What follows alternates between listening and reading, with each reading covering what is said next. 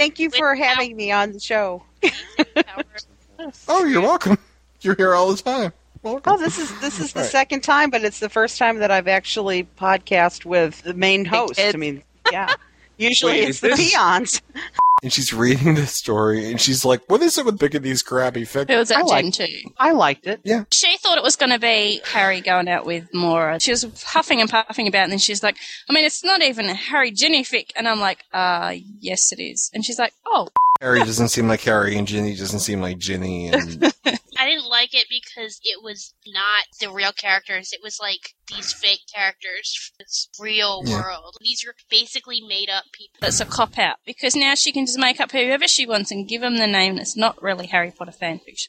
Some of her I was- changes seem logical. Hagrid, that just seems to me like I just don't want Hagrid in here. It's just a ploy to get rid of Hagrid because she can't be bothered writing him because he's too difficult to write. No one can say against that. You're all got quiet. Can I ask a question? Am Oh, I reading this prophecy wrong, or is this implying that the East is evil? Because it says the Western world will hold their own, and then later good and evil, black and white, East and West. Maybe it's more complicated than just what you're thinking, and maybe you should wait until you read the rest of the story. Mike is the person that does that. Mike reads chapter one. Now, how does this story end? That's my number one question. So, Mike, Maine is evil. Because Maine is evil east. California. It's about Dean and Harry and whether or not their kids are black or white. We've made many references to Harry Potter and his family, multiracial children. I just Well, honestly just think the author forgot that Dean's children would be black because she, Like, she obviously the way- describes them as looking exactly like Ginny, and I'm like, how does that work? I hate to These say it, but. Ginny was messing around. Dean is not the father. oh no! Harry's always hanging around. And he That'd feels that he's their father. And there was the Wow. grandfather. That'd be great if the kids were really short and had this tendency to slip into Irish accents for whatever reason. I wonder how long Harry's I don't poach would have held up if Ginny actually came on to him. Would well, he Harry is the most noble man on the face of the planet. I He think loved- if she had to come onto him, he would have been too honest to do anything about it. Because he's just that darn noble. Poor Harry. She would have left Dean. But she yeah, wouldn't she have would have left. left him. Like, if she's coming onto him and confessing that she loves him, and then he would be worn down and he would confess that he loved her too, and then Ginny would leave Dean and the kids would cry and he would, uh, you know, they'd have be a bad separation and Dean would run off with the kids and they'd never see them again and, and Harry Yeah, and the kids would then be like, "Are you my new daddy?" Yeah. that- Then the kids would grow up and hunt Harry down and you know string him up or something. Yeah, because they, he he broke their broke up their family. The And kids Harry would never be image. minister of magic because he'd be a home wrecker, and kids spitting image of their mother. they would be living on the street in a cardboard box, and they would die from the freezing cold winter. And then one, or Ginny would die, and then one day Harry would be just like hallucinating on a bench, and he would see the three girls coming at him with murder in their eyes, and he would think they're Ginny because they look just like her. Oh, oh God! Yes, he won't defend himself because he thinks they're Ginny. That's right. In the scene where he, where Ginny was going on and on about how you know these children are like yours, she eventually says that she wants to have more kids. I was really thinking the plot line was going to be that that Harry was going to adopt the three girls and change their name to Potter or something. I'm like, oh my god, live let Dean have something. Yeah, that's what I thought too. Poor Dean. All right, so That is a doornail.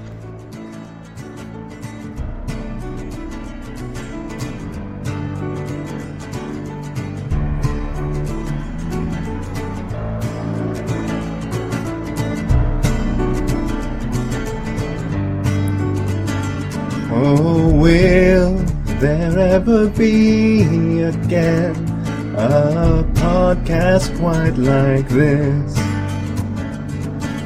One that brought us together and started its own forum list. Where the hosts are all our friends. All those stories told by Jen. Will it drive Ryan round the bend? Part of it weekly, where the story never ends. Mm.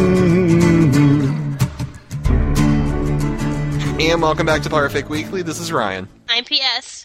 I'm Keza. I'm Rena. Mike. And we literally, like, Rena just put on her headset. She fell over a couple times. I'm not really sure what's up with that.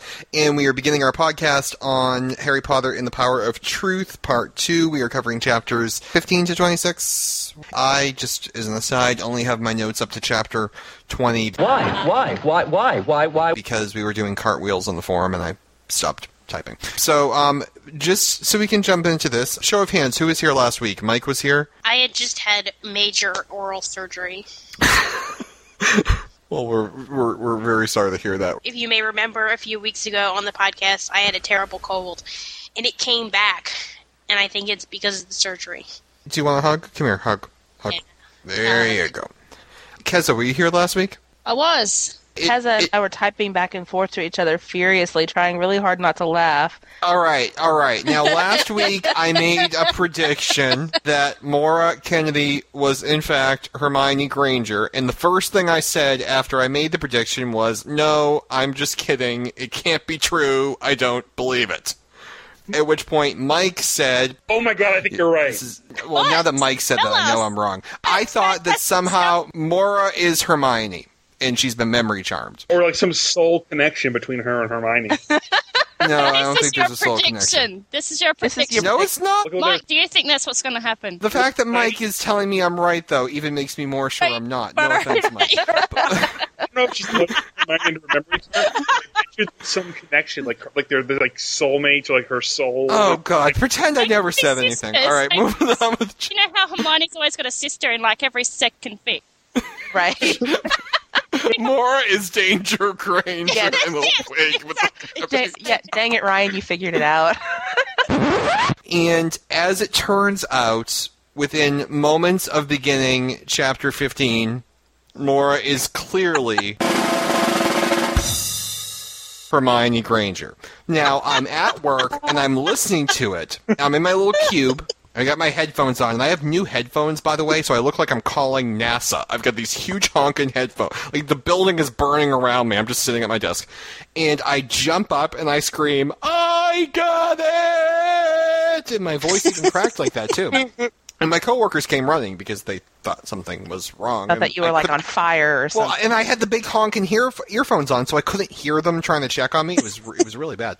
So Keza, um, she's typing to me on the forum. I'm like, I got it. Uh, you know, Pansy, the garden gnome is dead. I am back. I am two for two, and I'm all excited with myself. And, and my friend next to me is like, Well, what, what's going on? What's going on? I'm like, I'm reading a story for, and I didn't want to get into the whole Harry Potter fan fiction podcast thing. I'm like, I'm reading a story for a book club, and I guessed who done it which I figured would cover me.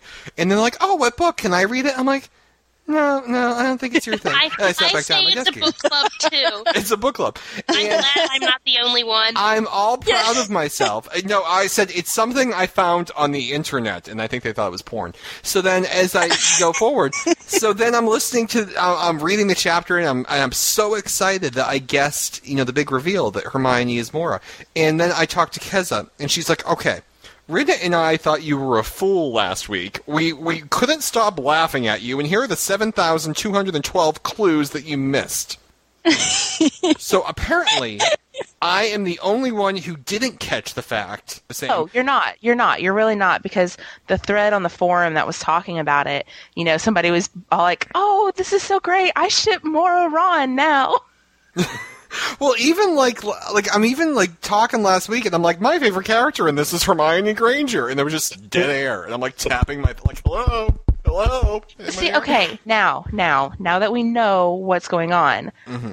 how do you guys feel about Mora's character now? At first, I thought it didn't seem like I like now knowing that she had a plan. The only one who knew for a fact that it was Hermione was Harry, and it's because he's the one that changed her. But why did he Yeah, Colin that? is the only one who knew where she was and who she was, but Harry went looking for her and found her because he recognized his own magic because he's the one who changed her. Because apparently it's because this prophecy was made that they went looking for her. They didn't intend to bring her back into the wizarding world. Harry put her there because she ended up killing Dumbledore under the Imperius Curse, and Harry knew that she wouldn't be able to live with that. So he essentially did what Hermione did to her parents in Deathly Hallows, and she he created a false identity for her her and had Colin hide her in the Muggle world. And I have issues with in and of itself is a plot point. Just to recap, everyone else thinks Hermione is presumably dead. I'm presuming they thought she killed herself. I, I'm not sure Yeah, where everyone else thought she was. like that. So Harry fakes Hermione's death and sends her off into the Muggle world, where she takes up the identity of Maura Kennedy and believes she is a Muggle. Now, my question is, and I'm not sure if this is something that came out or if this is something that was left vague. Dumbledore gives the prophecy that the Muggle world and the Wizarding world must come together, and she will stay at his side. Yada yada yada. How did they know that the she was Maura Kennedy to go You know, looking for her to start? I, I really, I don't think they ever do a really good job of explaining exactly how they knew what was going on. I I mean, I guess the way I always kind of read it is given that it was about defeating another Dark Lord, Harry just assumed that it was about him. or that since it was about defeating another Dark Lord, everyone just assumed it was about Harry. But how did Maura come into it? How did they? Because in the beginning, they go to Maura's apartment building and they pick her up. How did they know it was her? Was there We any? don't know that they haven't investigated other people to try and find out. And and I think it has to do with the, you know, what they talked about living and or what was it? Living and dying four times? No, Yep. that's not right. Hang on, let me find the exact wording of it. Maybe they got to the K's and they they were. They're just just going ask a through the alphabet. How much last week did you talk about liking or not liking the changed Wizarding World? What I mentioned last week was that I thought that the the original premise of the story was that Harry Potter is real and Maura Kennedy is each of us. She's the Muggle who loves the books, and now she gets to go live in that world and see how it's different, which isn't true at all. Which, which now isn't true at all. Wh- wh- Which was described by chapter thing. sixteen. I, like I was glad that it was Hermione because I, I thought that gave the story like a nice, good, like rounded realness. Like it made it a good story. But I also wish that the premise had been true. Like that the Harry Potter world was like really real. it was too close a to like it was that. yeah it was too close to the wizarding world from the books it got moved behind it got moved forward 10 years or it got moved back te- 10 years there was no hagrid and But- you can't But I thought that I thought the changes were weird and strange. Like I, We they kind of that. bothered me. yeah like one thing i said last week what it was is they took things out of the wizarding world they took out the creatures they took out the money they took out hagrid The um, organization of Hogwarts was just bizarre. Like they they took things out, but what they didn't do is they didn't put things in. Like presumably speaking, there's a world that J.K. Rowling, a Muggle, recreated in fictional form. And when you look at that world, now look at real life all the time. How often do you see stories that were inspired by true events?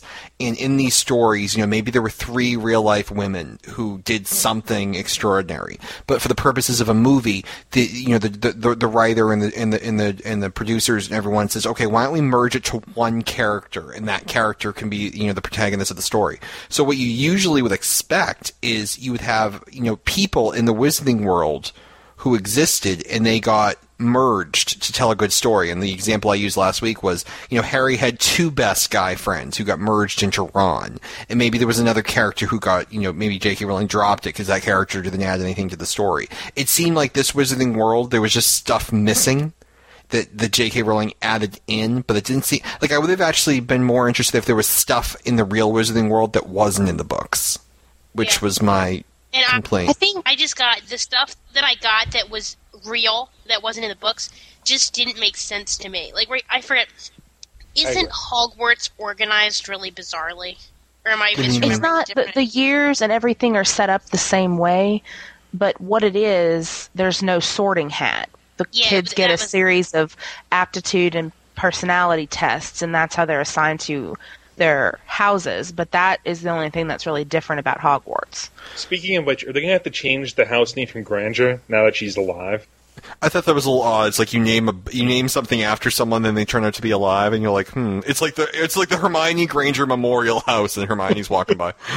I don't think they. I I don't think they do. No, what They I was going to say is, it's more like you know. And again, this was just, I guess, my take on it. And you know, somebody puts this fantastical idea in J.K. Rowling's head. It's just crazy, even though it's in this in this storyline it's true it's this completely crazy fantastical world so when she's going through writing it down in her head she's not thinking okay what can make this weirder she's thinking okay what will people buy and what will they just be like oh no way Yeah. and I think the idea of a human and a giant, especially a human male and a giant female getting it on and producing a baby is just a little hard to swallow. you know, I've always Yes. wondered about this about the the physics of that particular pairing, but that's that is a story for another time. That The is point- Better that way than the other way around. yes. Thank you. That's exactly where I was just going. Not necessarily. I mean, I mean, Stop and think about it for a No, second. Yeah. Stop, Brenna, Stop, and think about Okay, it for we're a not going to second. go there. We're not going to go there. Stop talking. Stop talking now. The point is, you know, to me, it, it seemed like why she didn't add anything in, or I guess this was my rationalization of why nothing was added, is because this story was pretty fantastical to begin with. And adding stuff in from where it already was would just be like a little o- a little too over the top. I mean, I don't know. Maybe that's No, what I'm directly saying, maybe I'm not sure if you're thinking in the reverse. What I'm saying is J.K. Rowling didn't cut anything from the quote unquote real Wizarding world. She only added stuff to it. She made the inter- the Wizarding world more interesting. Yeah. What? Because I think what Ryan's Yeah. saying here is like real. The real world is always more cumbersome than fiction. You can't adapt the real world exactly to fiction. You have to cut things. J.K. Rowling in this story added things. Well, Like- but at the same time, you know, it- it's they even they even kind of reference it in here. You know, nothing much happened Harry's third year, but Prisoner of Azkaban was one of the you know there was lots of action in that because nobody wants to read the book Harry Potter and the average boring year at wizard school. You know, yeah, no, I, I agree with that. I think the culmination of it was that was originally the story I thought it was in the B, and by around chapter 16, that storyline, except for a couple jokes later on in the story that were really good, that storyline pretty much gets dropped and it becomes a different type of story. And um, I was talking to a couple of people um, about the chapters tonight, and I was asking, what do I think about the entire thing? And my impression of um, Power of Truth, you know, all 26 chapters, is that it's you know, a story that Creative Quill sat down to write. She didn't have a beta; she was doing it on the fly. She planned for the story to culminate with the revelation that Mora is Hermione, and after that, she even admits she's flying by the seat of her pants. Yeah. The the entire story itself, my impression of it is that it tries to do too many things, and I think it may have been better suited to try and do one thing extremely well. And it, I- was joking before I have to put the obligatory Star Trek reference in. It reminds me of Star Trek Voyager because that show was all over they didn't know what they wanted to do with it. Was it going to be you know a show about getting home? Was it going to be a show about exploring space? Was it going to be a show about you know humans in an awful environment? Is it going to be a show about people enjoying themselves in a great environment? And you know all these different Star Trek shows are trying to do their own thing. And one season Voyager was going to be just like the original show. Then the next season we're going to be just like the second show. And my response is, why don't you do something new? And then someone one day can be like you. And my immediate response is when the story began, I thought this was to be a story about about a muggle entering the wizarding world. The big you know story point is that the wizarding world is real. And by around chapter you know 10, 12, you know 13, when you look at it, Mora herself really wasn't interesting me because she almost seemed like Danger Granger. She almost seemed like you know the person who enters the uh, enters the Wizarding world and discovers she's been a witch all this time, and I, I really wasn't interested in her character. And then you discover that she's actually Hermione.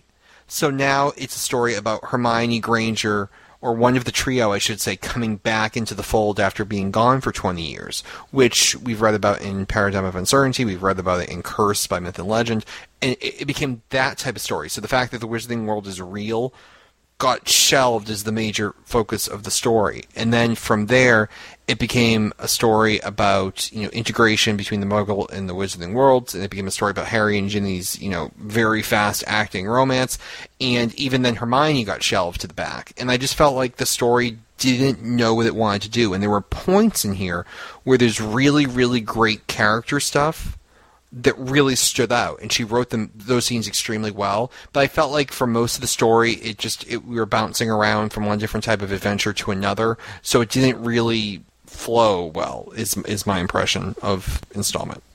I think it would be a better story if it was, say, 15 chapters longer.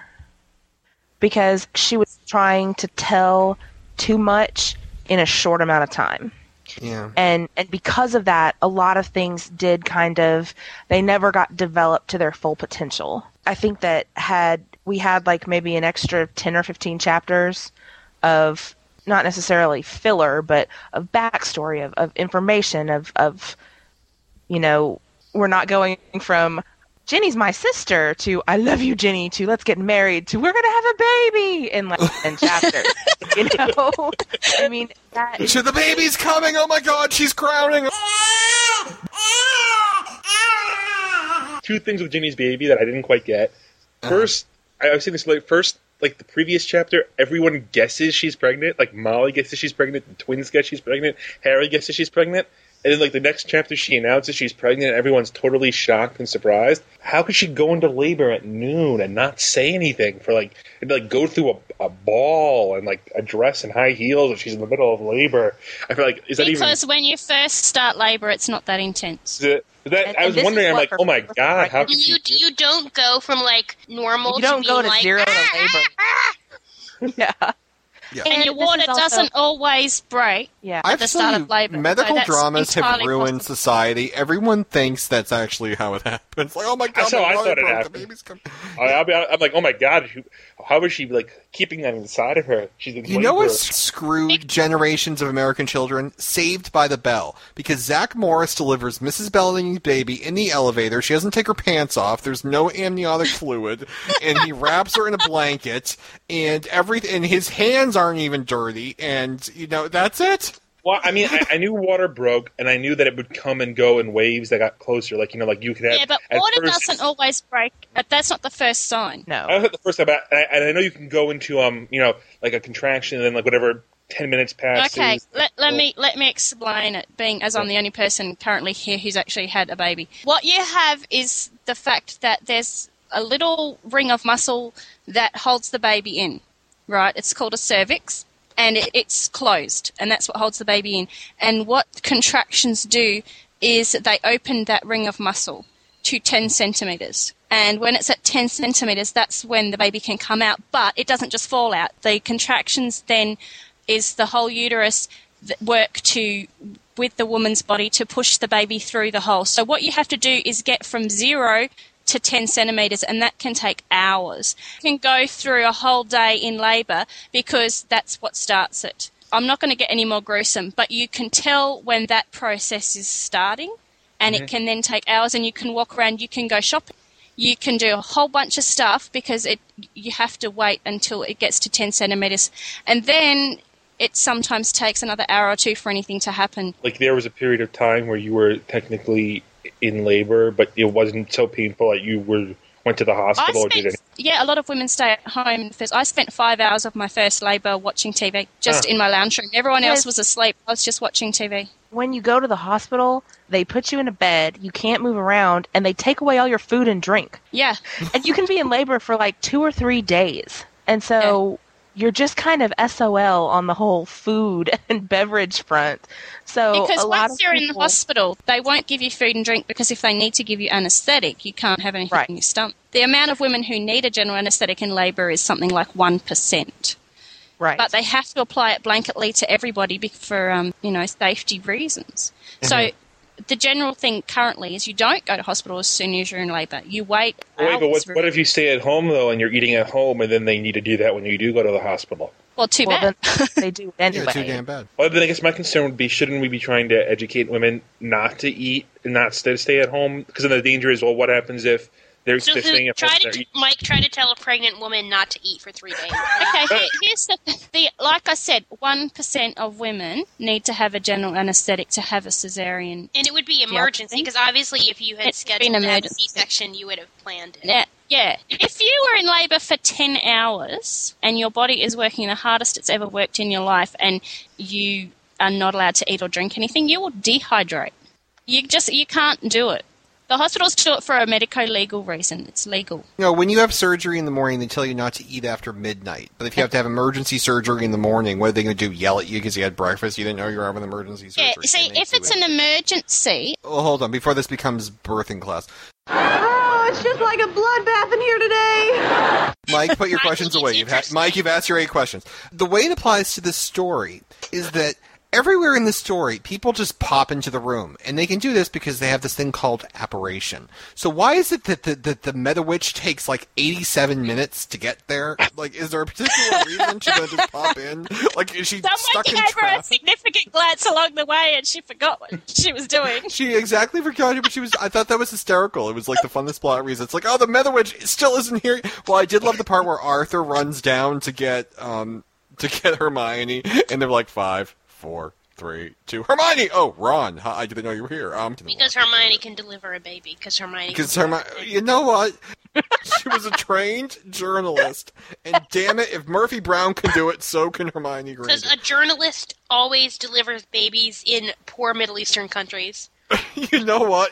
If you're or there, like where the women are so oppressed, no one delivers their babies. But No, no, it, no, it killed me. It's not that she delivered a baby. It's that she delivered the baby by C-section. that, that was, I'm like, you know what? I knew you were a Mary Sue from the very first chapter.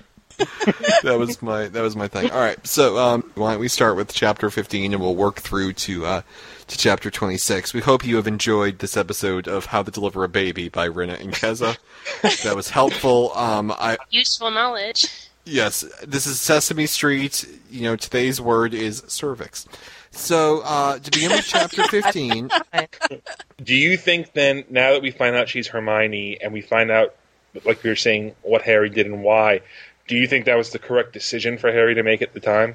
oh god, no, it was a ridiculous decision and there's absolutely no attention paid to it. um, yeah, If and I were it- Hermione, the first time I real like, as soon as I realized I was Hermione, I would punch him in the nose. and it's, it's not, a, and they, and you know what they do? They elect him Minister of Magic. Like, Okay, hang on. All right, back it up. All right, let's get into this. Rolling up sleeves. Let's go. Okay, this is kind of. I mean, like I said, I ha- I've. I guess I just read it weird. I don't know, or maybe I was just really willing to give her the benefit of the doubt um, with some of these things. But for somebody like Hermione, from what we know in canon about Hermione and about her personality and about you know how she is, mm-hmm. you know how she treats herself how she treats the world around her. I mean obviously this hermione when it comes to the you know the intelligence quotient she's pretty much on par with what we knew from canon. Right. i think everybody would agree with that. She delivered the baby because she read how to do it in a book. I'm with you. right.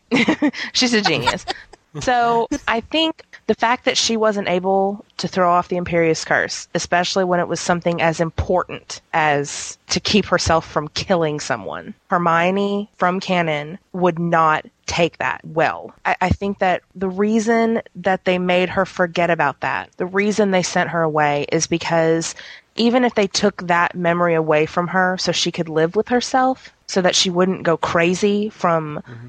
Obsessing about it and wondering why she couldn't do it and feeling like she failed and that she she did something wrong.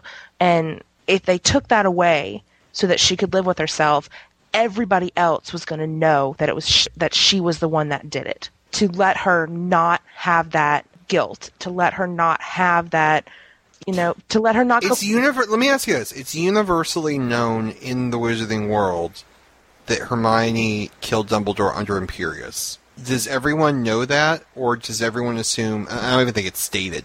Do you think that everyone assumes that Dumbledore just died in the battle, and so did Hermione, or they know they know that Hermione killed Dumbledore Yeah, it seems pretty common knowledge, at least among like that's the pretty older- common? I mean, this is this is my thing. I think you're absolutely right in that Hermione would not take that well. I thought the plot point about Hermione sacrificing herself for Harry because God forbid if Harry were wounded in battle and he had to kill Dumbledore, he would never forgive himself because he blames himself for every time everything times 30 in the wizarding world would be um, w- would be hesitant to follow someone who killed Albus Dumbledore. So Hermione took the hit for Harry, and it cost Hermione tremendously. I think that's a that's a really interesting plot point. It's not something I've I've really seen before, and I think you know even like the, the like Dumbledore, you know, as as um, CQ says in the in the author's notes is very easy to write because he's so obvious what he's going to say. And I think I, I, I loved her Dumbledore from what you saw of him. That even as he's about to be, you know, for all intent- intents and purposes, gunned down, he's forgiving Hermione. You know, yeah, he's very no, he, no, he forgives. Um, yeah. yeah, he forgives Hermione and um and, and and even at his grave he says, you know, be be happy, be well, you know, live your life. Like he, he's a very hopeful character. I think he's written very well. The problem I have with it is it seems like from from this story that this is something that should have happened 17 years ago. That Hermione would would have been so badly devastated and Ron and, and Harry would would help her through it in whatever capacity. And I, I know we talked about this a couple of days ago, Rena, and, and, and your point at the time was that because, you know, 17 years had passed and because of Maura Kennedy, she was in a much different place to forgive herself and to face it. But it just seemed very odd. It almost seems like the Hermione reveal, it was intended to be such a gotcha moment that it wasn't well serviced because I think there was so much more we could have gotten from it. Mm-hmm. I feel like Hermione, in her recovery and de- in dealing with what happened, needed to have been such a bigger part of the story than it was. I think that we needed so much more information about what happened last time. Why did why did Harry have to do this? What happened last time? Did she try and deal with it and was so unsuccessful she tried to kill herself? Like we needed so much more to justify why Harry would feel that he would have to do this, why he wouldn't tell Ron, why he wouldn't tell the Weasleys, why he would take this on himself, and why he would literally, you know, send Hermione out there never to be heard from again. That's a good point because he doesn't even give her a chance to try to cope with it, right? He does it right away because everyone thinks she died at that Because he, int- yeah, because he knows she couldn't deal with it, and I just felt assuming she like can deal with it. They knew that he was sending her away. They knew she was alive. Who they just knew? knew she was gone. So it wasn't that. Did they know that he was going to wipe her memory and have her live as a muggle? Yes, who's, who's they? the Weasley. We Okay, so every everyone pretty much knew. knew. I don't think this was Harry making this decision on his own. And like I mean, and, and like I said before, this story needed to be about 15 chapters longer, and most of it needed to deal with this right here because Right. we don't know. We don't know how much time passed between when Hermione cast that curse and when Harry wiped her memory. You know, That's what possible. that seems like the most interesting part of the story, and especially if this is a journey for Hermione, it just seemed like that was so ignored. And then the other thing, when it came back, she wasn't even going to give you that follow up. It was going to be, you know, the next chapter, Hermione's back to her old self. And I'm like, then why do it? Because if Hermione could heal so quickly by visiting Dumbledore's grave and hanging out with the boys, it felt number one like it, it didn't feel like it was remotely justified to, to send her off in 17 years. It, it, it just it didn't seem like a real person would would behave in that way. And the second thing was there's no you know whether or not you know she's angry at Harry or the Weasleys. Like I feel like we just came off a fic where characters blame themselves and characters hold grudges, and it just seemed like Hermione was back. Oh look, Hermione's back, and and that was it. I felt like there was so much more that could have been mined there that just wasn't. I, I agree with think that. she just took it way too well, the whole thing. Because to me, Hermione's the kind of person that would rather have had the chance to work through her problems and not just be like cast aside in a sense. Especially since she's always telling mm. Harry to deal with his problems, and she's very Yeah. into this like psychoanal- psychoanalysis type thing. So I think she should have been a lot more angry about it.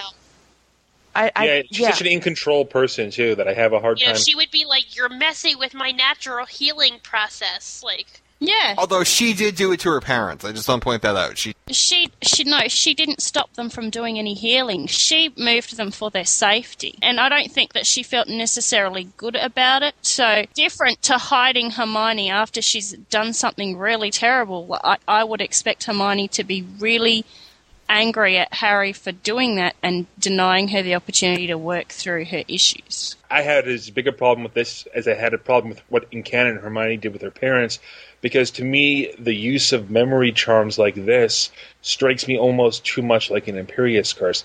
Because unless there is something like what Ryan was saying, I'm like, because originally I had no justification. Then Ryan goes, well, well, you know, what if she was trying to commit suicide and this and that? And then I'm like, well, maybe it seems a little bit more sense then. But what you're basically doing is you're taking away her free will because she's not did she choose to do this? My impression is she didn't choose this. Harry just sort of did it because Harry felt it was her in, in her own self interest, and to me, that's taking away free will, which is the basis of what makes the Imperius curse so horrible. And even though Harry's doing it from a positive motivation, and in canon Hermione does it from a positive motivation, you don't have the right to make those sorts of decisions for someone else. And the thing that struck me She was that I I think actually she's protecting her parents from something that they couldn't understand. I mean, in in no um, Morgan Le Fay, her father buys a gun, you know, to be safe from the wizards. Like they don't get it. Yeah, she doesn't try I though. It's, it's one thing. I mean, we don't don't know know that she doesn't didn't try. We don't get that in. She could have sat there and for hours and hours explained to them they were in danger, and they could have been like, "Pshaw, you just are doing magic tricks like pulling a rabbit out of a hat," and like they. Well- so she had to do it. But let's say they let's say you're right. Let's say they do react like that. I still think that this is what makes the Imperius curse bad. Is because even if you disagree with them, if you think they're not taking the threat seriously enough, that doesn't give you the right to subvert their free will in choosing for themselves what they want to risk. at some point you make you, you do make this a call so and you live far with the off consequences. reality, you can't. No, but yeah, but you on paper she doesn't get to make the choice, but sometimes people do Hey, things they're not justified in doing. Yesterday, I was in the emergency room with my son because he fell over and there was a head wound and much blood, and it was awful. I took him up to the medical centre first, and they said take him to the children's hospital because they have glue there and they may be able to glue it. And it will be less traumatic than stitches. And my son panicked because he didn't want to have stitches. So we took him to the emergency room, spent all morning in the emergency room, and ultimately they got in the consultant who said this will need stitches because it's um, of the way it is, or however, um, we'll have to do stitches. The glue won't be effective in this instance. Now, my son didn't want stitches, but you know what? I'm not going to say I'll glue it anyway because he doesn't want stitches. Well, how old is he? He's five. Instead, Yeah. he has stitches because that was in his best interest. And I was the person qualified to make that judgment. And to me, in Deathly Hallows, Hermione is the person qualified to make the judgment, not her parents. Because her parents have such Whether she's the adult or the on child is not irrelevant because it's not about a parental thing. I'm just saying the doctors and my husband and I are the authorities on this, and not because we're parents, but because we have more knowledge than the five year old. So if you're Hermione and you have more knowledge about the danger than your parents, then you can make a moral justification for making the decision that you make in their best interest. Okay, with that same argument, let's say that Hermione had a complete breakdown after she killed Dumbledore. I mean, she completely lost her mind. She couldn't live with it. So Harry had to make that decision. He had to be the one to step in and say, okay, I have to do this. I have to fix her. This is the only way I can think of to do this. This is the only way that she is going to have a, a, a- a life of any kind, is if I wipe out her memories and I give her new ones and I let her have a life. The issue is it wasn't it wasn't addressed, and I, we're just gonna add um, Kismet. Hey Kelly, Good evening. good evening. You're here at a great time. I'm I'm about to start quoting Star Trek. Now the issue, uh, now here, this is actually the interesting thing, thing for me. I'm watching, I'm doing a rewatch of Star Trek Voyager, so I was actually watching it the day that I read Chapter 15 and learned about the reveal. And the episode I watched was an episode called, oh, I believe it was called Latent Image. It was an episode from Voyager's fifth season, and the plot line was they have this this holographic doctor. He's a computer program, and he's taking um, X-rays for all intents and purposes of the crew. And he realizes that several of the crew had surgery on the back of their necks, and they've had it within la- in the last couple of years, and he doesn't remember performing it. And he does some investigating because he thinks this is odd, and he realizes that someone's tampering with his program, and they're deleting memories. So he'll have a conversation with someone, then they'll come back to follow up, and he won't remember having it. So he realizes something's going on. You know, surgeries are being performed. I don't remember it. You know, I, I was the one who did it. Someone's you know hacking into my program and he does some investigating and he realizes that it's the ship's captain who's doing it captain janeway is, is is you know violating his privacy without his permission and she is deleting his you know files from his program and what eventually you find out happened was that years ago he was faced with a decision where he needed to perform emergency surgery on two people simultaneously and each of them only had 30 seconds to live and he picked the person that he was closest to you know, emotionally, his friend saved his friend's life and the other woman dies. And he couldn't justify that. He couldn't. Why pick you know an apple instead of an orange? And it just it caused this cannot compute you know feedback loop in this program, and he almost blew up. So their solution was just delete the memory and he'll be fine. And that's what they're going to do to him again. And eventually, not to make this a huge story, they discover you know what he's a person. We can't just erase a bad memory. We've got to help him work through it. And what I liked about that story was that there was an acknowledgement of the fact that this is something you have to work through. And there was an acknowledgement of the fact that sometimes the easiest way out isn't what's best for you. And I think the way I read it was exactly as Rena just put it. I read it that she killed Dumbledore. She's screaming at Ron, why didn't you kill me before I killed him? She's deeply suicidal. She's completely broken as a person. It, it sucked her soul out doing that and living with that grief. So maybe there was a family meeting and maybe they did decide, you know what, we're going to lose her one way or another. And that could even link into Seamus. You know, they lost Seamus years later. They were going to lose Hermione too. So instead of leaving, you know, Seamus off to, to grieve and die on his own, they were proactive and they sent Hermione into the world. The problem I have with the story is that's never addressed. And you know, and and the ramifications of, of, of giving in like that and doing the easy thing aren't addressed, and it's it's just all a little too simple. I, I I love the plot. I just don't like the way it was handled. Kelly, did you have any comments? What chapter are we referring to? are we still on? Are we on fifteen? Well, We're on jumping. 15. That's, I, I didn't know where you were because Yeah. you know obviously it's you've been. I don't know how long you've all been talking. So Moments, mere moments. okay. yeah. we just um, we, we discussed how babies are born. oh, okay. And, and The cervix is the ring of muscle that surrounds the little not, tyke. not and butt that- sex babies or mpreg or anything weird like that. no, real life yeah. baby. Ooh. Muscle. And I Well, you stopped know. before we got to the blood, so give me some credit.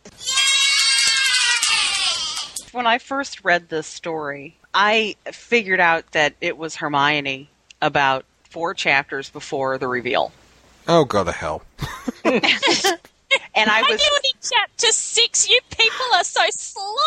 Can I just point this out? The one Oh, thing I- I Keza says to me last week is chapter six was chocked full of clues. And my exact response in my notes last week was chapter six sucks. Nothing happens in chapter six.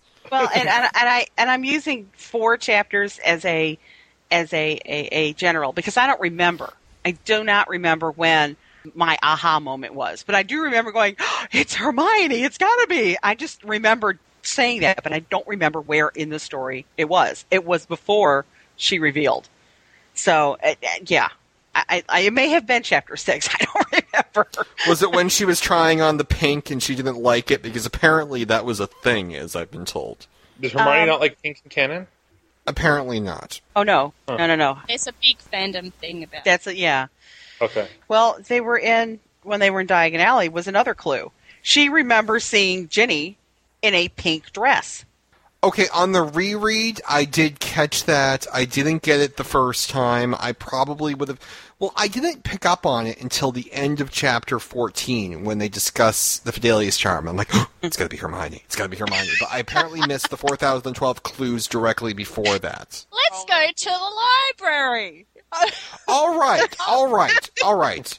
Here's the deal with that, okay? This is the deal with that. They go to Hogwarts. Mora wants to see the common room. Harry doesn't have the password, so she goes, hmm, how about the library? To which it didn't really jump out at me. I'm like, oh, the library. Hermione used to go there all the time. Let's see what's there. Oh, Like, if they went in and she beeline for the library, that would be another story. This is right after she just bought Hogwarts: A History at Flourish and Blotts. I did miss that line. Thank you. I hadn't and you read know that. what? Here, here is something that I would like to complain about. Harry and Hermione go to Hogwarts. Oh, I can't let you in the common room. I don't have the password. Oh, I'm going to propose to Ginny, he says ten chapters later. Let's see. I'm going to do it in the Gryffindor common room. How did he get in? He didn't know the know what he did? He picked up his cell phone. He picked up his cell phone, and it's ringing. It's ringing. It's ringing. Min, Harry, how are you? Min. because it's the only fic I've ever read where they call her M- Min, and they call him Sev. Sev. Min and Sev. And he It was a great line, and too. Paul Severus Sev. Yeah. Yeah, the, the, my favorite line was Min. Min, Sev is missing. No, no. When he proposes to Ginny, he apparates her in there. Does he not? Well, technically, Why didn't he just apparate Mora in there? Because I think when he think proposes, what well, when he proposes to Ginny, he's a faculty member at the school. Oh.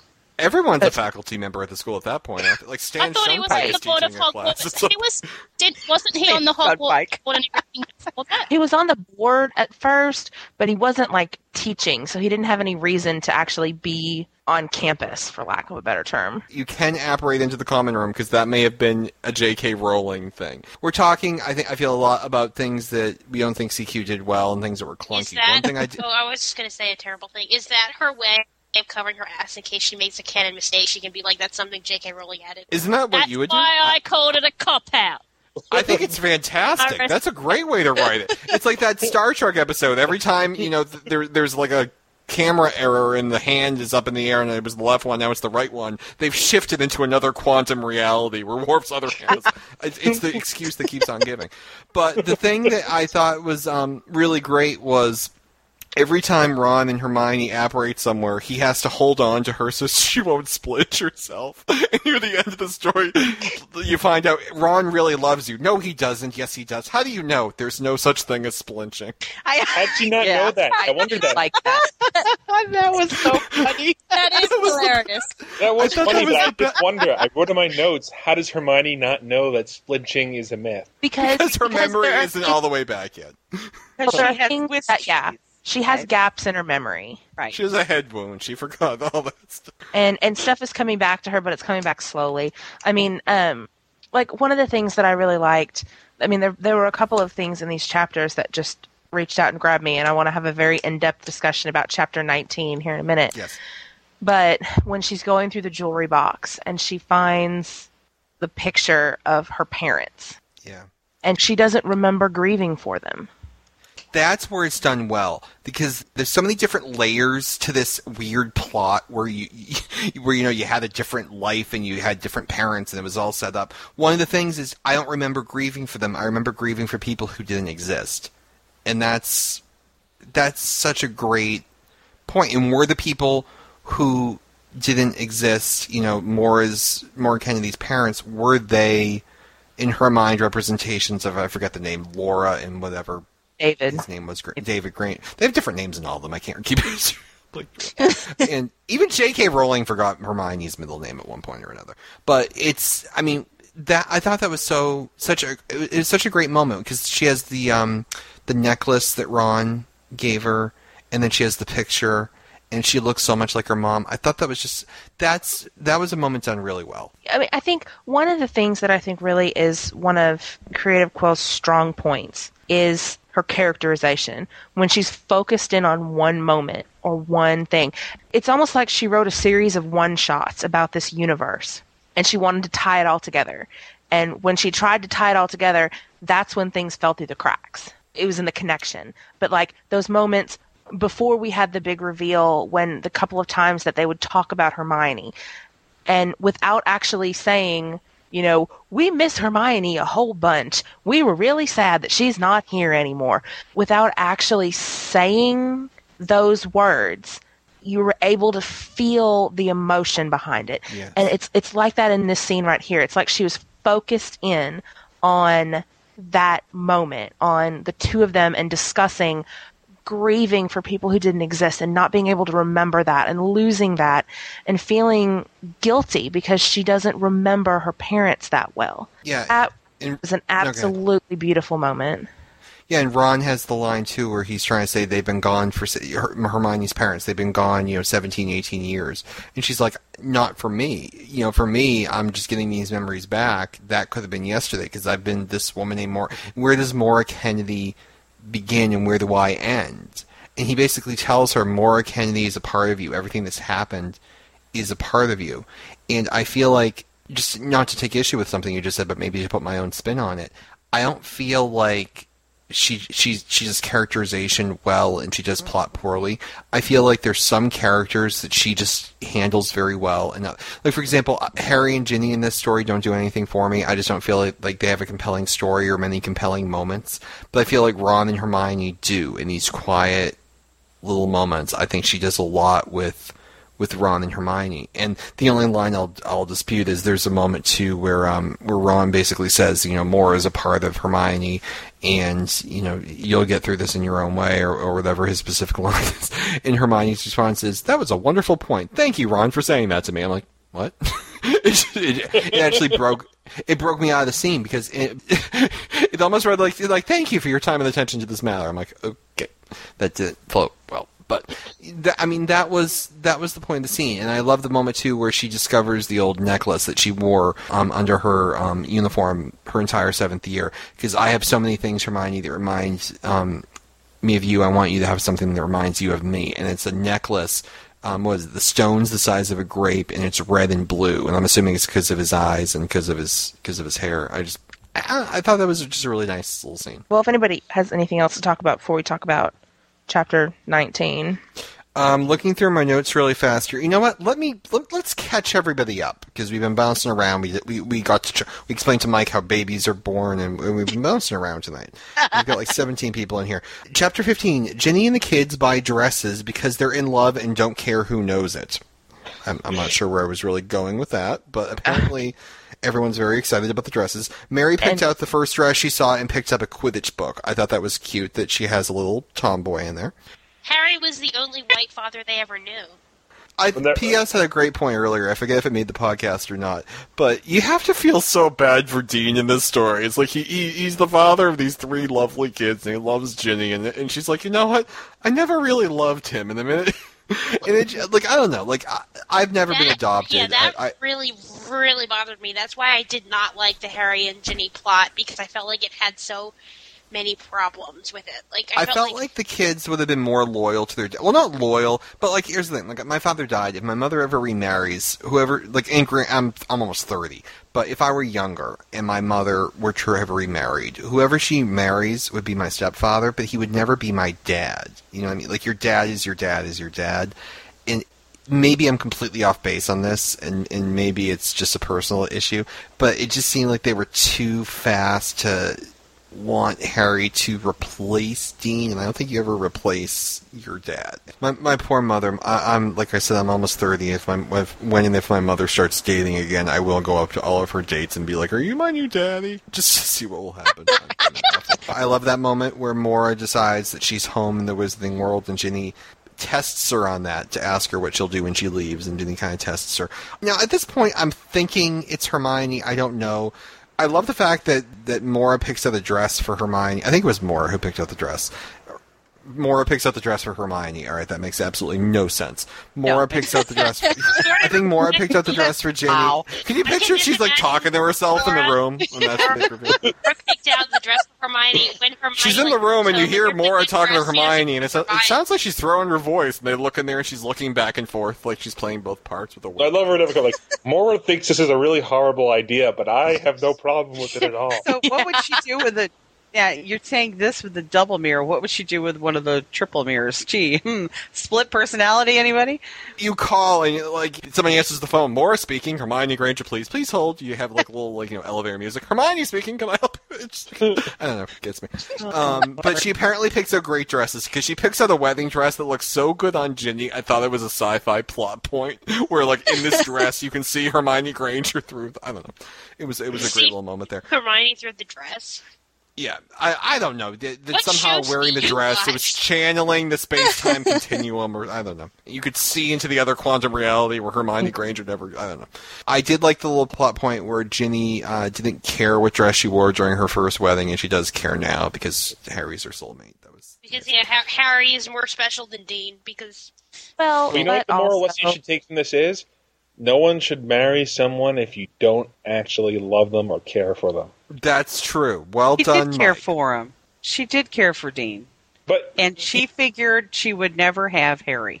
She was you never settling. settle in marriage. Put it. How's that? Is that a good, better Can, can you picture when they're giving their vows? Dean delivers this heartfelt, you know, vow. You know, like her, like Ginny. I, I almost said Hermione there. Ginny, I, I will honor you and love. Um, and actually, if anyone has any good vows right now, email them to me at ryan at perfecttweekly.com because I have six months to write them. And, you know, it's, it's just you know, not a dry eye in the house. And then Ginny looks back and says, "Dean, I vow to be with you forever because Harry's dead and I have no And other you're the options. Look at you thing to abandoned the porch. Here's the question: What would have happened if Dean had survived, and then at this point in the in the in the story, Harry realizes that he doesn't Harry coach. doesn't coach. Coach. Thank you. Doesn't Yeah, Harry that's, what doesn't coach, but So what, nothing would have happened, and Harry would have died a virgin.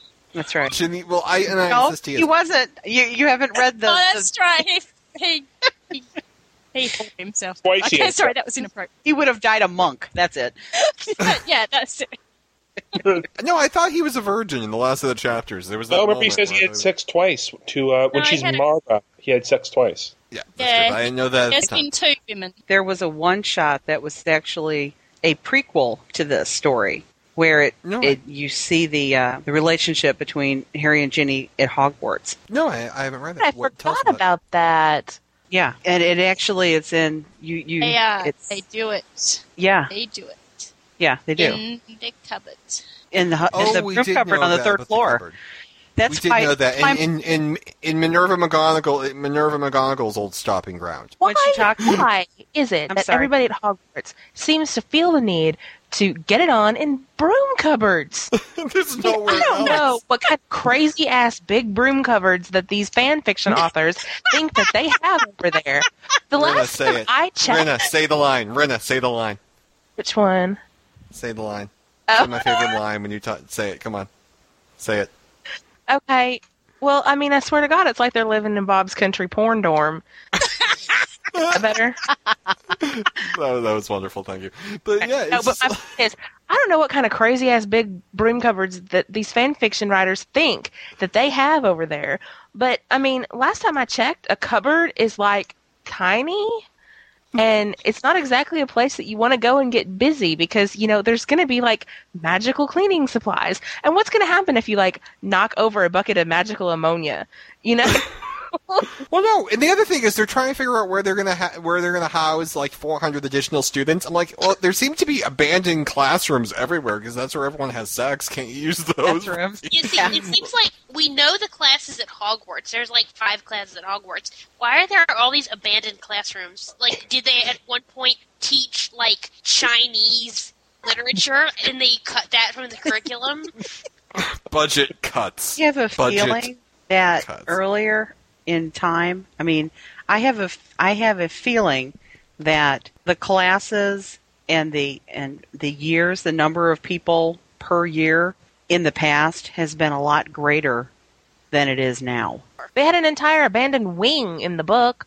Yes, yeah, they Come on. I really I That's think true, yeah. that like this is not the heyday of the Wizarding Society.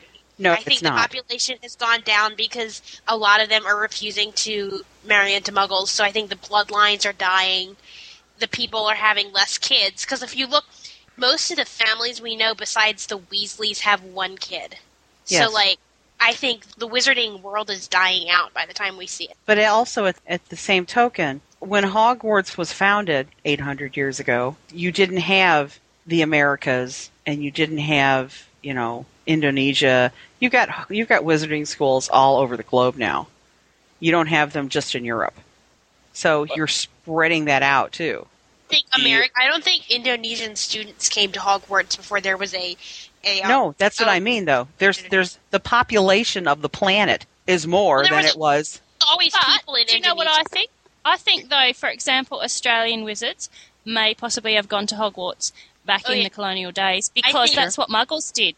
And now Australia would have its own wizarding school, and like with the gum trees, because that's what I said on Peoncast once. That's where I'd put it. If I was going to put a school in the wizarding world in Australia, I would not put it in Tasmania. Why wouldn't you put a school in Tasmania? I would not put it in Tassie because, well, I don't know. You know, probably the main reason is because I haven't been there. Aside from that, if I was going to put a magical school somewhere, I would want it to be somewhere that nobody went, that nobody can find. And if I had magic at my disposal, I would just put it in the middle of the desert because no one goes there. But it probably wouldn't be quite as practical. But no, I'd probably put it in country New South Wales, in among all the gum trees. I like gum trees. I've got a thing for them. Yeah, there was a fic that was written by Fern Withy. Yes, Uh, I was about to talk about that Oh one. Ted- yeah, Teddy Teddy's, Lupin. Teddy's Ted- year Teddy has like ten kids in it, and the next And he- the year two years later has like fifty.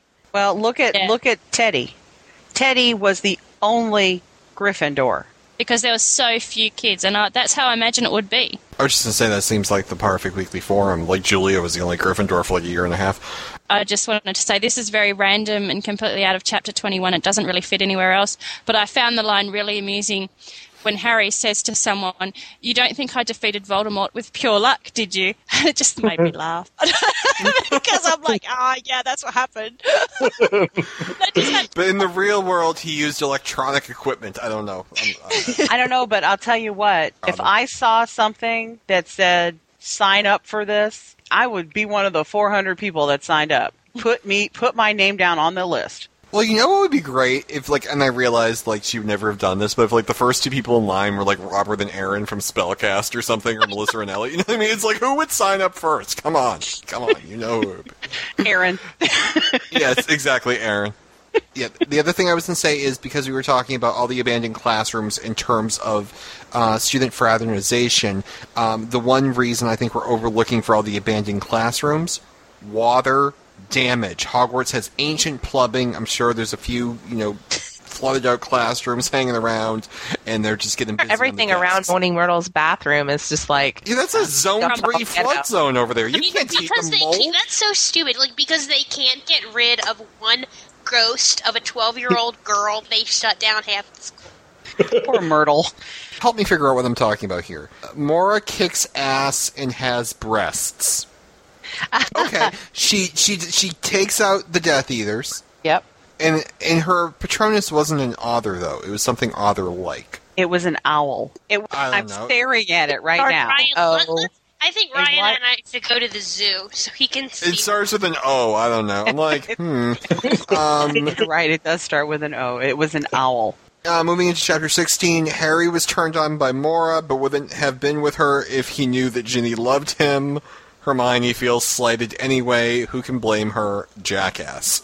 No, okay. Um, here's here's here's here's what it was, and Yes. and this was something that I kind of liked the way that they did this because uh, it goes back to what we're talking about last week. People saying, okay, you know, um, is it going to be Mara and Harry? Is it going to be Mara and Ron? What's going on here? And there's this weird dynamic between Mara and Harry, and neither one of them seem to know exactly what it is. But doesn't Harry know she's Hermione? yeah, Yes. Like, Harry should know what it is. He's dumb. He does, but she has breasts, and it's been a while. No, he doesn't. Mora isn't doesn't Ryan, Ryan, like- Ryan. like- that's the No, thing. earlier on, earlier on. boots. It's the hair. It's the build. She's not. She doesn't look like Hermione, and so it's That's more what I that mean, yes. it's more that Mora doesn't really understand what that connection is. But it's not about sex between them. It, No, I understand that. What I mean by that is that Mora doesn't.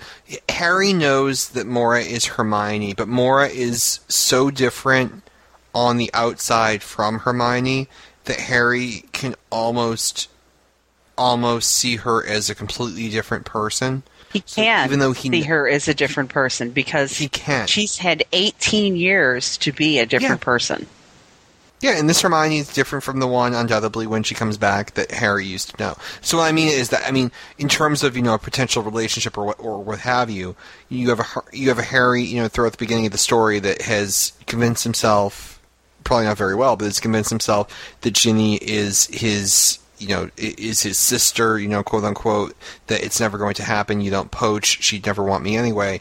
And now you have someone who he has this bond with who is attracted to him who does not look like Hermione Granger. So it, it, it's confusing all around, I think it's good that it's confusing. And I did really like that point where he's like, "Look, you know what? Even if I had known Ginny was around, you know, I, I, I wouldn't have gone there." and she's like, "All right, I don't need to be. I don't need to hear that today. I'm having a bit of a day." But I'm curious what you guys think. The moment where uh, she says that Harry once offered to be her big brother. My only thing there was your big brother just brain well not brainwashed, but your, your big brother just wiped your memory and sent you off to live as a muggle for 17 years. I mean, it, it limited the impact of that moment, which should have been this really great moment, because all I could think of is you're not discussing what happened. You're not discussing what happened. And okay, let's not go down this road again because otherwise we'll never get off of it. Well, let me jump through chapter 18 real fast. Uh, uh, chapter, okay, hold on. Going through here, chapter 16, Harry is a big brother. That makes me laugh. Hermione is forgiven by Dumbledore. She sacrificed herself for, ha- for Harry. Be happy, Hermione Granger. Ryan weeps. Hermione gets her cottage back. Dot, dot, dot. Uh, chapter 17, Harry and Ginny's wedding. Oh, actually, there was much- something I wanted to say. What what makes this part with you know you talked about how it was kind of unique that it was Hermione that jumped in and took the curse. It's Yes. because it's usually Ron that sacrifices himself in fanfic, or Sirius or Yeah. Remus. We've I've I have yet to read one where it's Hermione that sacrifices herself, and I thought that was good because Hermione is just as brave and just as strong and just as willing to make that sacrifice as any of the other characters. It's just you very rarely see her do that.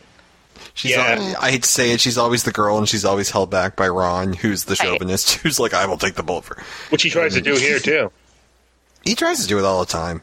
Yeah. Can you picture like Hermione's in the mall parking lot and a shopping cart is like blowing towards her in the wind, and Ron's like, no, like takes the shopping cart, Throws himself a dives in the middle of the road. No.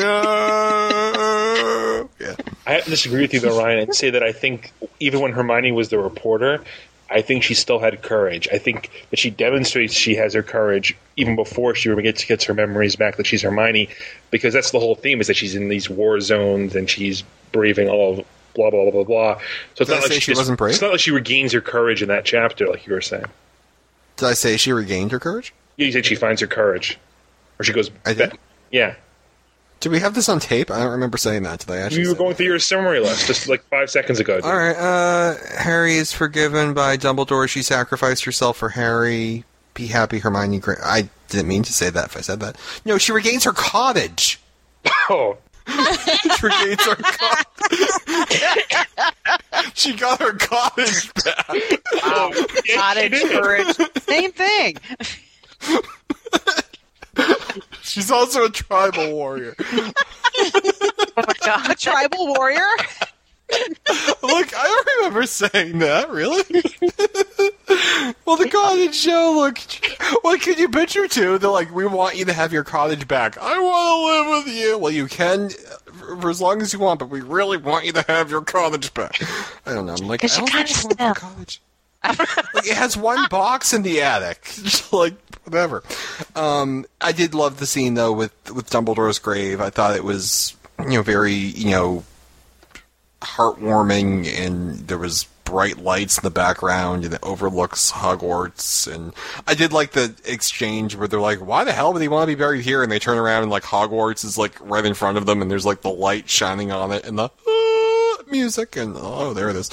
Um so that was great. Uh chapter seventeen, my notes consist of the wedding, nothing happened here that I care to talk about.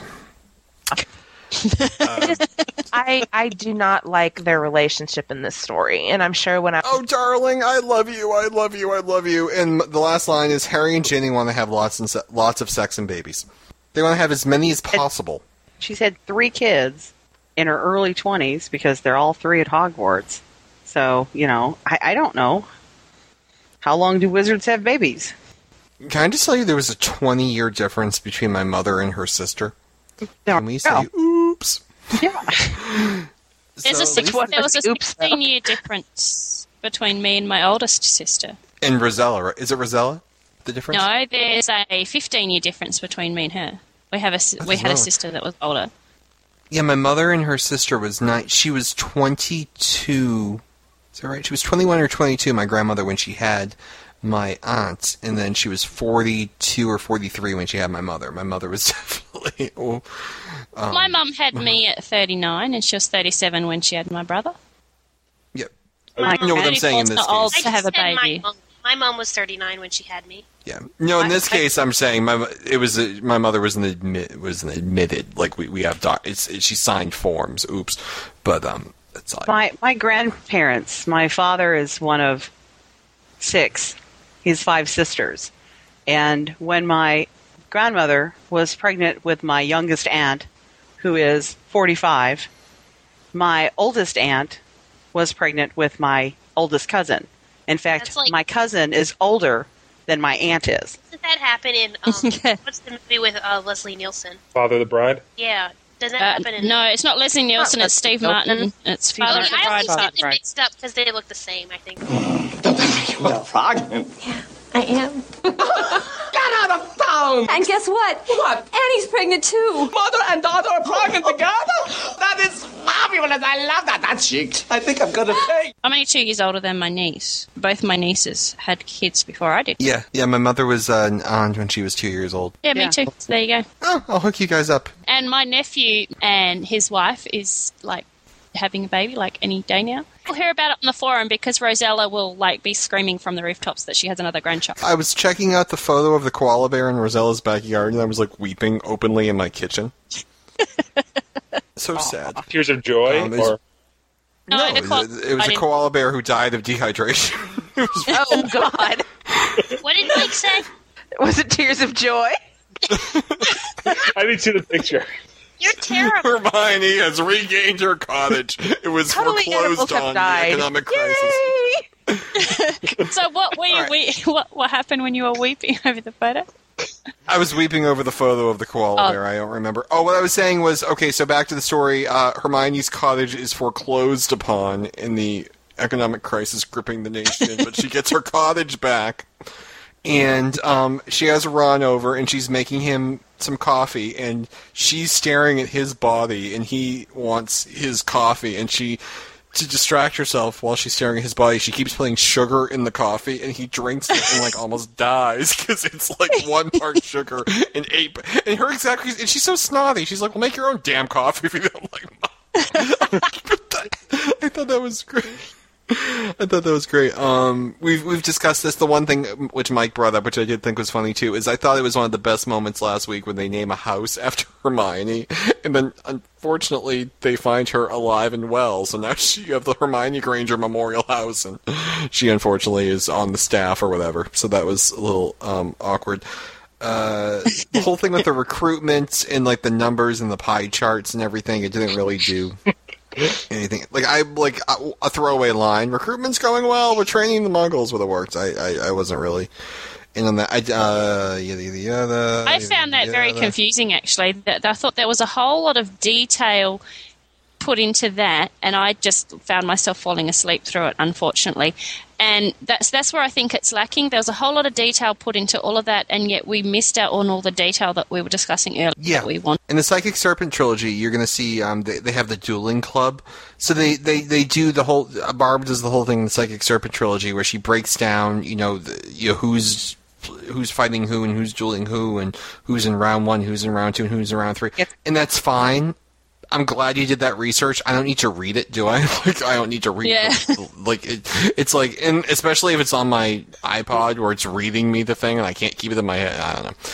But anyway, um, now we get to chapter 19. So Rena is sitting up right now, and you have Harry uh, installed as uh, Minister of Magic. And I would think, you know, immediately before his election as minister, there would be a scandal about how Harry Potter wipes memory of best friend and sends to live with. Mo- I don't know. I was Yeah, he just he just didn't file his taxes. with Harry becoming minister, I know it. I, I, is it this chapter, the later chapter, where he uh, appoints Bill his um, backup minister? I really like that Yep. scene. I, I like the bit where he's like, and I talked to Ron about it already, and Bill's like, "Oh, you offered it to him first? And he's like, "No, I told, I explained to him why I wanted you." I thought that was kind of. Could you picture Ron Weasley as your vice president? Like that would scare the crap out of me. Like he gets pissed off every time Harry hugs Ginny and they're married.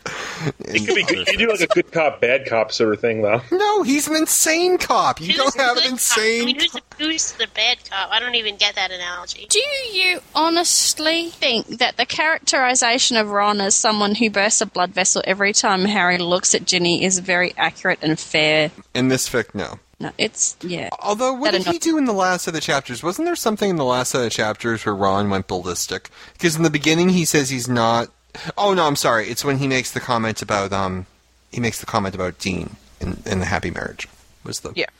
There's that moment too where Harry starts talking about having sex with Ginny, and he's like, "No, no, no, too much information." Well, I know it's cute. I mean, I don't like like earlier tonight. I had an incident with Keza, and I'm like, Keza, too much information. She's like, I was kidding. I'm like, I brain didn't know that. So every once in a while it does happen. I made Keza one made- off the wall offhand comment, and you About having sex on a and it's roof. Not my fault. About having sex on the roof, and I was visualizing it. uh, I can't get it out of my head. Is it wrong that I was totally aroused by that? All right, so Harry is the new Minister of Magic, and then we uh, get into Seamus's plot point. have to remember. You have to remember that this was coming out at a time where pretty much in every fic Harry went on to be the Minister of Magic. I mean, that wasn't just a you know, oh hey, this would be a convenient plot point. It was like, oh my gosh, everybody is heading in this direction. I was picturing the West Wing music and the sets, and I was picturing Molly as Dolores Landingham, and I was picturing Luna as the White House Count. It was lovely. I had this whole. So it doesn't that spring from Prisoner of Azkaban, or where Trelawney makes that prediction? Was it Prisoner of Azkaban? Yeah. Where she predicts he's Yeah. going to have 12 kids to be Minister of Magic. So it turned up in every fic that Harry was a minister. But I I think this particular chapter is. I mean, obviously, I've been chomping at the bit to talk about it since we started talking about this, and it's not because Harry's the Minister of Magic. Let me tell you that. um, It was very moving. although I do like the interaction between Arthur and Harry because it's kind of a, you know, in in in any story, Harry never really had a father figure, so it wasn't ever the idea of passing something down father to son. You know, and even though this isn't quite like that, you just kind of got that feeling like this was the moment when the dad entrusts the family secret to the son. You know, it's just something like that. I just thought that was I like that interaction. Instead of like you know like the family clock, he gives him the family you know political seat. Look, I pass this down to you, and you shall pass it to your children. And, and uh, Yeah, I, I like. Like, I wonder. And you see, obviously, Malfoy doesn't represent the general perception, but I was curious, like, what the general perception in the Wizarding world is about, you know, Harry and the Weasleys and the Minister. Like, I wonder if a lot of people were thinking up until this point that Harry was kind of the power behind Mr. Weasley, and that a part of Mr. Weasley being elected was the fact that he was so close to Harry, and people sort of assumed Well, that Harry was going to be calling a lot of things. Well, it's interesting because when you get into um, chapter twenty with uh, Ledwin Murray, Murray, he actually assumed that Ar- that Harry was the puppet and Arthur was continuing to pull his strings after he left office. Right. But uh, you know, I mean, that was actually interesting when you say the perspective other people had, and, and you know, for an intelligent guy, he believed it too. So Yeah, you also have to realize that Malfoy, uh, you know, even 25 years later, is still. It, he does not consider Potter to be, you know, oh yeah, you're just this stuffed shirt, you know, with no brains, and you just have incredible luck and blah blah blah blah. He doesn't take into consideration that Harry is actually got the intelligence to do things. He thinks that he's hiding behind people's skirts. You know, it's that whole it's it's how Voldemort looked at Harry. Harry was dependent on everybody around him, and he was just lucky.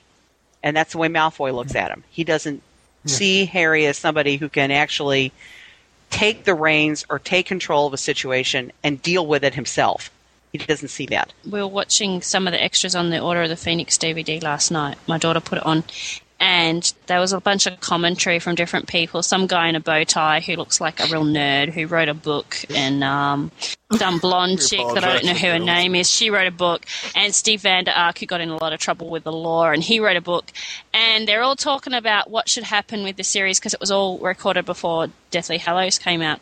And one of them made a comment that there has to be a resolution. They they were examining the, the relationship between Harry and Malfoy.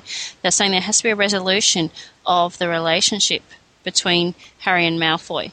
And, and that, that that has to. They made the argument that that relationship needs to be resolved, and they need to come around t- and and be friends and and end their animosity.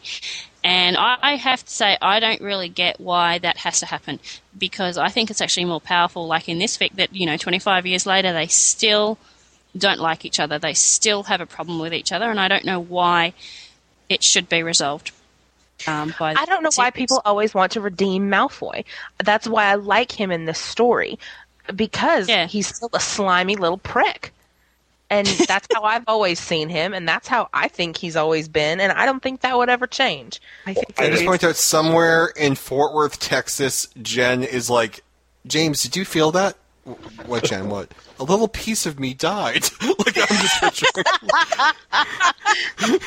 I think the people that that said that you know he needs to resolve his his relationship with with Draco, that's because they want to tie up. They want to make it full circle.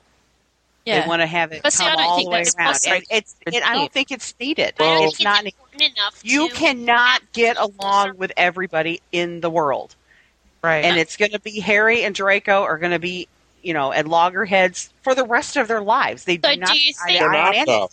The bit in the epilogue. Okay, so if we look at the bit in the epilogue where they nod to Draco on the platform, do you think that that's um, like effort to sort of say, "Oh, look, they they did patch it up a bit," you know? It- but by the same token, it's still wide open don't for try and kill interpretation. They didn't go over and shake his hand and slap him on the back or every, or anything. No, I think It's it a was a we, a we are going to agree to disagree. Haven't you know? That's that's going to be that you you stay Yeah. on your side and I'm going to stay on mine, and never the twain shall meet, and you know we'll just Yeah, deal I with think it the way they it is. started giving each other a wide berth. See, at Hogwarts they couldn't, but I think Right. as adults they would pretty much be okay. Let's just, you know, I'll, I'll stay on this. Yeah, like you said, I'll be on this side of the room, and you stay on that side of the room. And I think Draco was civilly at each intimidated by Harry's full head of hair. I think that was the issue. Harry had a full head of hair, and Draco was this little fall. He was this little bald fat guy, and it just didn't really work. Yes. Anyway, I, gue- I guess you. to my mind, what what they're saying with with the whole uh, the story has to be resolved is not necessarily that they have to become bosom friends, but I think a lot of people. If you if you look at the story from it depends. I think if you look at it from a kid's perspective, like these are children's books, then then it didn't have to be resolved. They could just be enemies forever, and that's that. But I think if you look at it from more of an adult perspective, what you have to say is not so much that they have to become bosom friends, but there has to be a certain level of understanding that Malfoy he isn't a Dark Lord. He's he's not a one-dimensional character. You want to understand, not necessarily agree with him, but you want to understand where he's coming from. You want to understand the motivation. You want to understand that he's not an evil person just because he was sorted into Slytherin, that kind of thing. And that's the whole storyline I think you see in book six and seven emphasized a lot with his family. The idea that, you know, he starts off maybe as like a slightly, um, I don't know, spoiled kid. That's all he really is. He's not a bad person. And then he gets sucked in over his head and he makes these sort of tough decisions, which I think in canon, Harry actually sympathizes with. Because especially Harry, of all people, who recognizes the importance of family, has a certain sympathy for Malfoy, in my mind, by if the end of the series. Look look at the first chapter of Deathly Hallows. Draco did not want to look at Charity Brumbridge at all because he knew that she was going to die, and he did not want to be associated with this. He had that. You you saw it at the end of Half Blood Prince, where he was, you know, when when he and Harry ran into each other in uh, Myrtle's bathroom. The he is so torn. He is expected to follow in his father's footsteps, and he is scared spitless to do that because he's a weak character. He's because not because a weak character. I don't think he's a weak character, but I think Not- that He's a weak like person. Weak. He's a weak person, is what I'm saying. He's not. Correct. He doesn't have any backbone, is what it is. I disagree with that. And I, I actually agree with backbone? Brenna. I think he's a normal person. I think what you're doing is you're looking at him from a Harry template. The the amount of courage it would. little Hey, he's not whiny. When does he whine? he's Uh, slimy. He's not slimy When does, either. when does he whine? Wait until When I tell my father. Wait until I tell my father. You know what? But I don't think he's a coward. I don't think I think he is. no because Oh, of course he Show is. hands. Who thinks Draco's a coward? Show hands. Yeah. I can't actually see your hands. Yeah, Coward yeah, yeah. in the dictionary, the first picture will be Fang, and the second picture will be Draco. Be Draco. Harry was really carrying okay. that entire. I need to come back and talk about sev- about uh, blah, blah, blah, blah, about Seamus for a minute. Okay. Yes, you do, because then I have a wonderful revelation about the Malfoy. You know what? let- Mine will take two seconds, then we'll do the rest. Okay. It'll become Seamus cast. In, in the scene where when Malfoy, you know, approached at the three broomsticks, you know, it, you know, after She- it, for Seamus's, um, well, I want to say celebratory, you know, Memorial. you know, um, Memorial. yeah, the memorial, the memorial for Seamus. The one thing that annoyed me that I believe CQ did, and it- I'll apologize if it was actually me. He, he's only referenced as Malfoy. For the life of me, I couldn't figure out if it was Draco or Lucius. Yeah, that bothers me when they do that. I could not figure out if it was Draco or Lucius. I had to read the thing three times. All right, carry on. Good. Okay. I think that this what is it section where about Seamus is probably to me one of the best written parts of this story. And in the author notes, Creative Quill made a comment about having recently had a friend who committed suicide and that was why this chapter came into being was in a way to help her heal i think over what hmm. happened. Because in the course of the story it's really not shall we say crucial that somebody kills themselves. But i think that it is one of those scenes where you know there's a lot of times when people write superfluous scenes that you really you don't need them and the story wouldn't necessarily i mean it would probably be a little bit better if you left it out but this scene i think is so well done and i think that the emotion behind it and i think that you know reading the suicide note itself was just i mean it just mm-hmm. latches on because this is somebody he can't face them again because of what they did to his family. And we already knew that his whole family was killed in the second war and now he's lost his, his he's lost his wife and his children and he can't face fighting them again and It wasn't the second war, wasn't it? The beginning of the third, they were killed recently. Like no no no his parents his parents were killed His parents, yes, the yes, yes. second war his Well- wife and child were killed he's he's not only he not only doesn't want to face the the enemy again. he can't He's afraid that he is going to snap and he's going to hurt the people with him. yeah He thinks that he he feels he's he's lost control. And his only means of having any control over this is taking his own life. yeah He can earlier- control himself, and that's all he's going to do. And like we were saying earlier with Hermione, I read the um, originally last week. I read that I read the story as though Hermione had committed suicide, and even as I said this week, I picture that's one of the reasons Harry did what he did.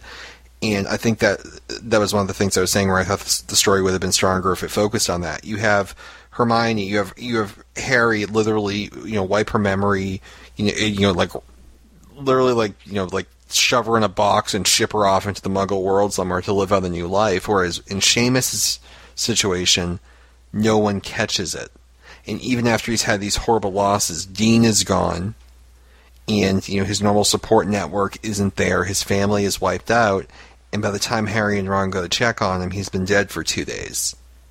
So th- I kind of use that, even though Dean, Seamus is a non-character in the story. He gets a couple lines and then suicide note, but he he pretty much serves you know plot role and as something that for the other characters to bounce off of, you know, through his loss to see what he means to the other characters, and that was what I used him for. This is what would have happened to Hermione if not for what Harry did, and that's how I used it to justify Harry's actions.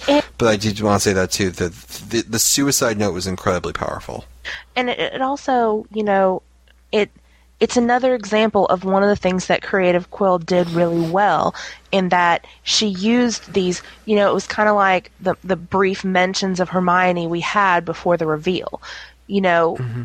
she wasn't there but you felt her presence and it made a huge impact on the scene Yeah. and that's what's going on right here and and then in the following chapters you know before before malfoy gets involved and they you know and they they meet to to raise a glass in Seamus's honor and i think that that is really really beautiful because these were the people that you know you One don't really the- see you don't really see in canon that the five Gryffindor boys were really were really that close between the group of them. You know, and I think that in this one you get a little bit more of that camaraderie between the five of them, and I like that. I really like that. There's a line in the next chapter where Neville starts and he says, "We're here to honor a friend," and then he he can't continue because he's so up, he's so overcome by emotion. I love that line. I, I just want to read two lines here. I want to read one line from, excuse me, I just want to read one line from the suicide note, and then um, a line from the, I forget who he was, he, not the Undertaker, but the individual that comes and he's going to quietly dispose of, of Seamus. Um, this is from the suicide note. Um, I'd be asking you to keep it quiet. Toss me somewhere and let me rest. If you have the need, a drink raised to me occasionally is all that I want, as we've done many a time for Dean. My Lacey wouldn't approve, but that's how it should be. And it- it's just, it's just, that's all I want. Let me rest. I've, I've done my bit. It's time for me to go. Remember me. And then the, um, the Undertaker, when he comes to, to quietly take care of it, he says to Harry, Young man, you and your friends are not unknown or without respect. I know who that young man is. He deserves better than he got. And it's it's it's tragic, and on some level, he's at peace, and he'll be remem- he'll be remembered, and he'll be valued, and he'll never be forgotten. And it's just so unbelievably sad. And I think one of the reasons it was so remarkable in the story is that we can relate to it in our own lives. We may not know someone who's taken their own life, but the loss is real and it makes sense. And he, the, let me even put it this way. I'll complain in this story that that characters don't feel like real people, that Harry doesn't feel like a real person or respond like a real person. Seamus does, and Neville does in that um, quote that Kelly just had. So th- I think that's why it jumps out at me so much because he seems so real. Yeah, and and you know, I I- I know a lot of people I know a lot of people were scratching their heads when they started reading this, especially because they know how incredibly critical I am stories. And this is, as I've said myself, not the best fic that we've ever covered.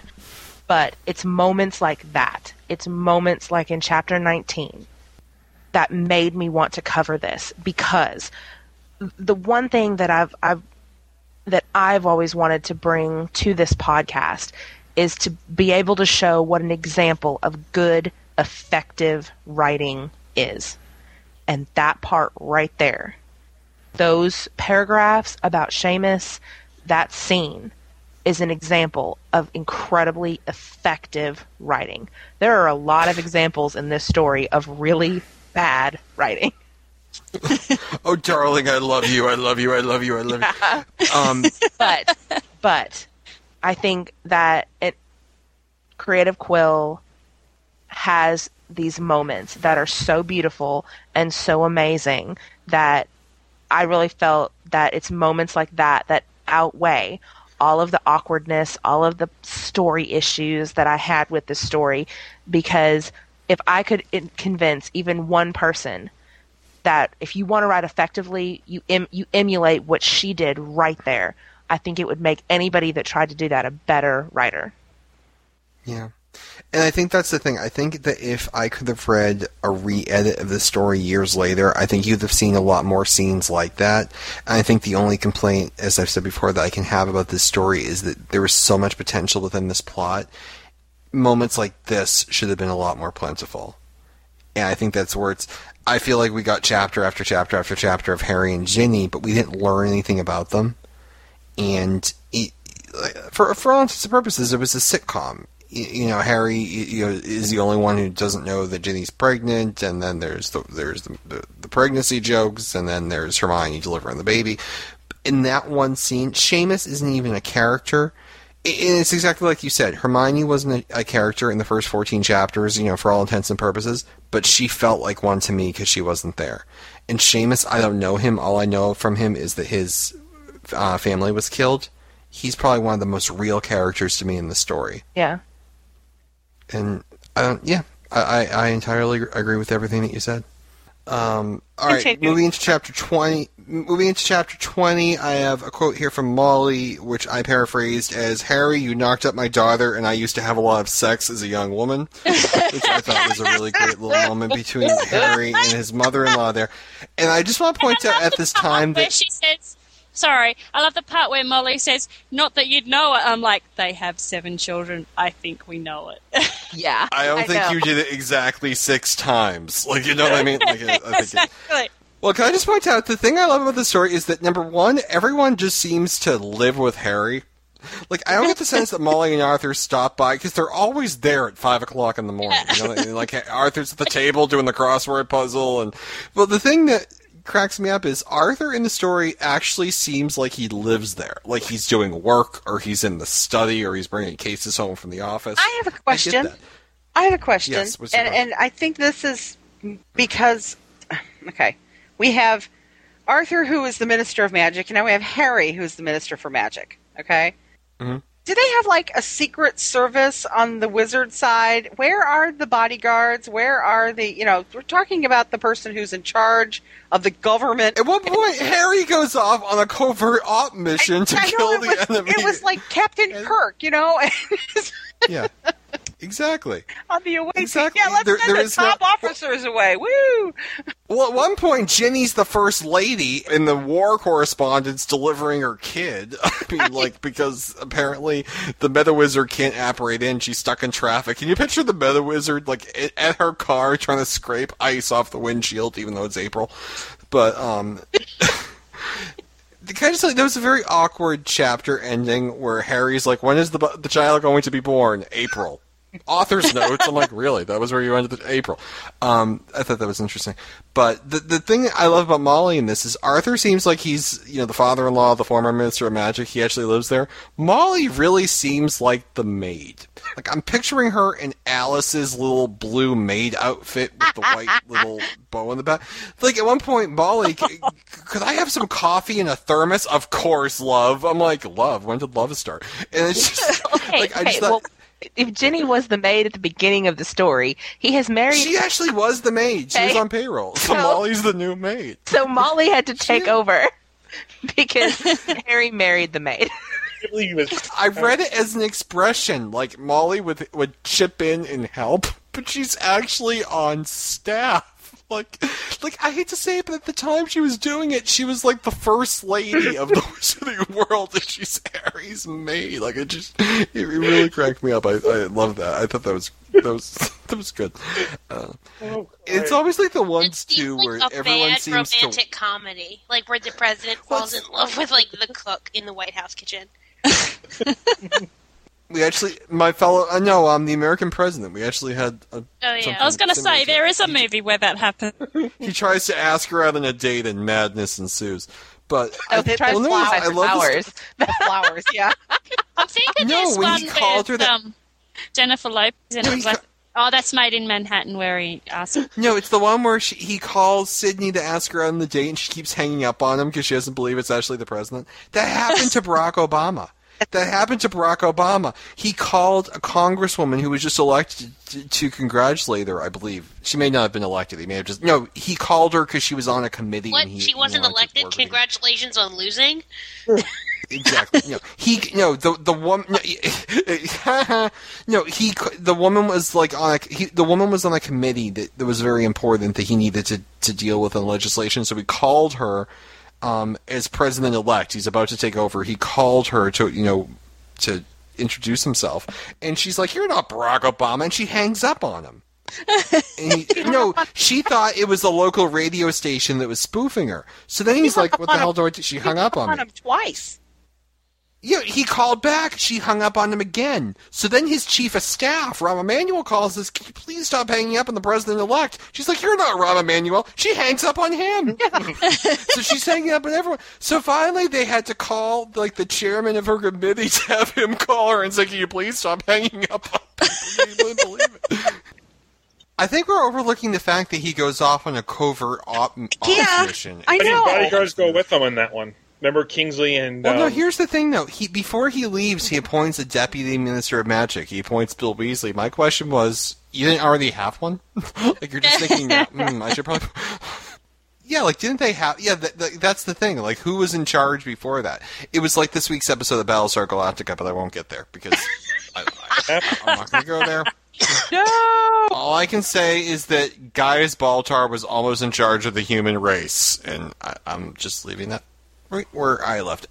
But I, well, let's even talk about that. So, can, can I just point out something too? I, I made an error when I was loading these chapters onto my iPod. So I jumped from the scene when Harry basically told Ludwig Murray, "Okay, you're sta- you're you're you're our guest now. We're going to keep you at the Ministry. You're going to be our little pet." we're going to keep you. Um, I jumped from that scene. I, I actually took that chapter twice. And so I had chapter 20 twice, and then I jumped to chapter 22. So all I knew is Harry was going to be a father, and the baby was coming in April. And then all I knew, everyone was wearing black ski masks, and they were going off to break in somewhere. So I was a little unclear as to the transitionary period here. Speaking of which, can I give a theory that popped into my mind right around this time?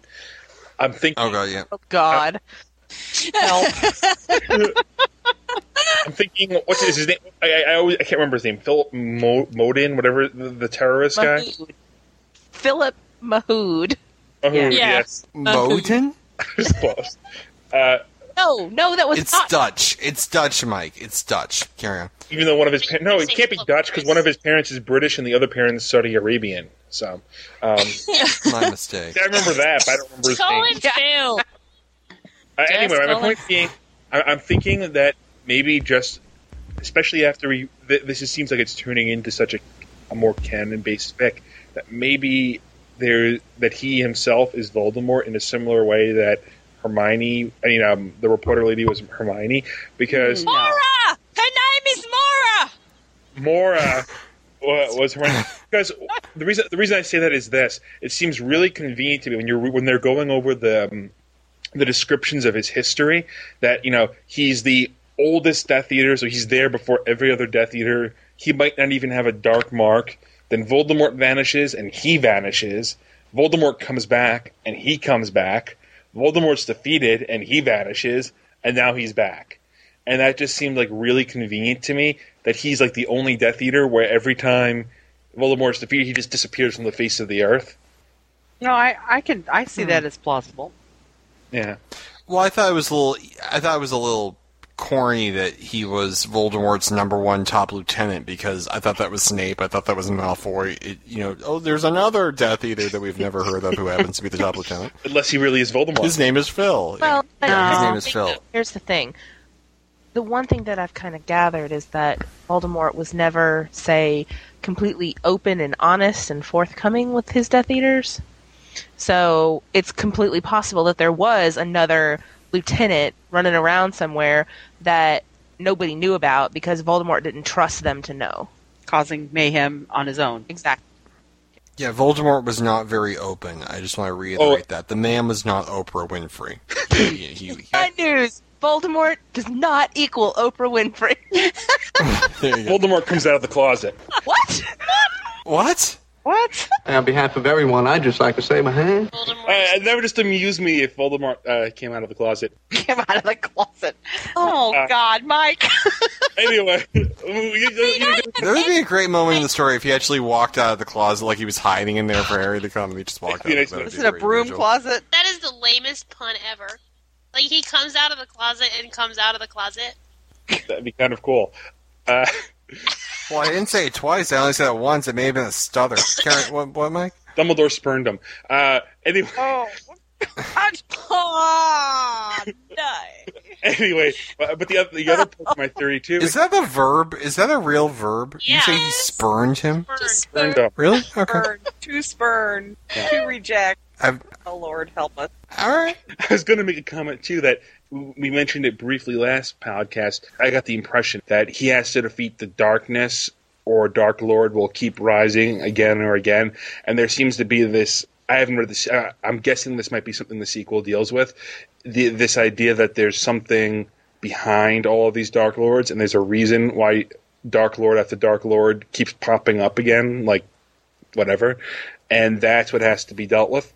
So that's something looking forward. Why do you think there are always wars? Why do you think there are always criminals? I mean, it's just. Well, that's the, but I'm saying I get the sense in this fic that that's not the case. That because of that line that Harry's making about we have to defeat the darkness once and for all, so that this trend of he says that in the early chapters, and so I'm thinking that there's maybe not that the Wizarding World's ever going to become a utopia, but that there's that, that the part of the plot of the story is that there's something going on here that dark lords keep rising up, and this isn't supposed to be this isn't normal for these dark lords to pop up.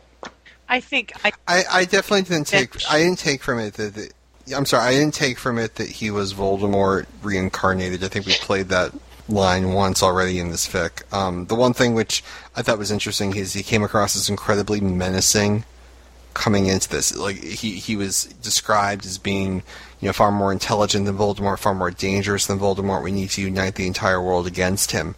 And then by the end of I forget what chapter it was. It was chapter 24, I believe. Harry's response to him is basically he's not as bad as I thought he was.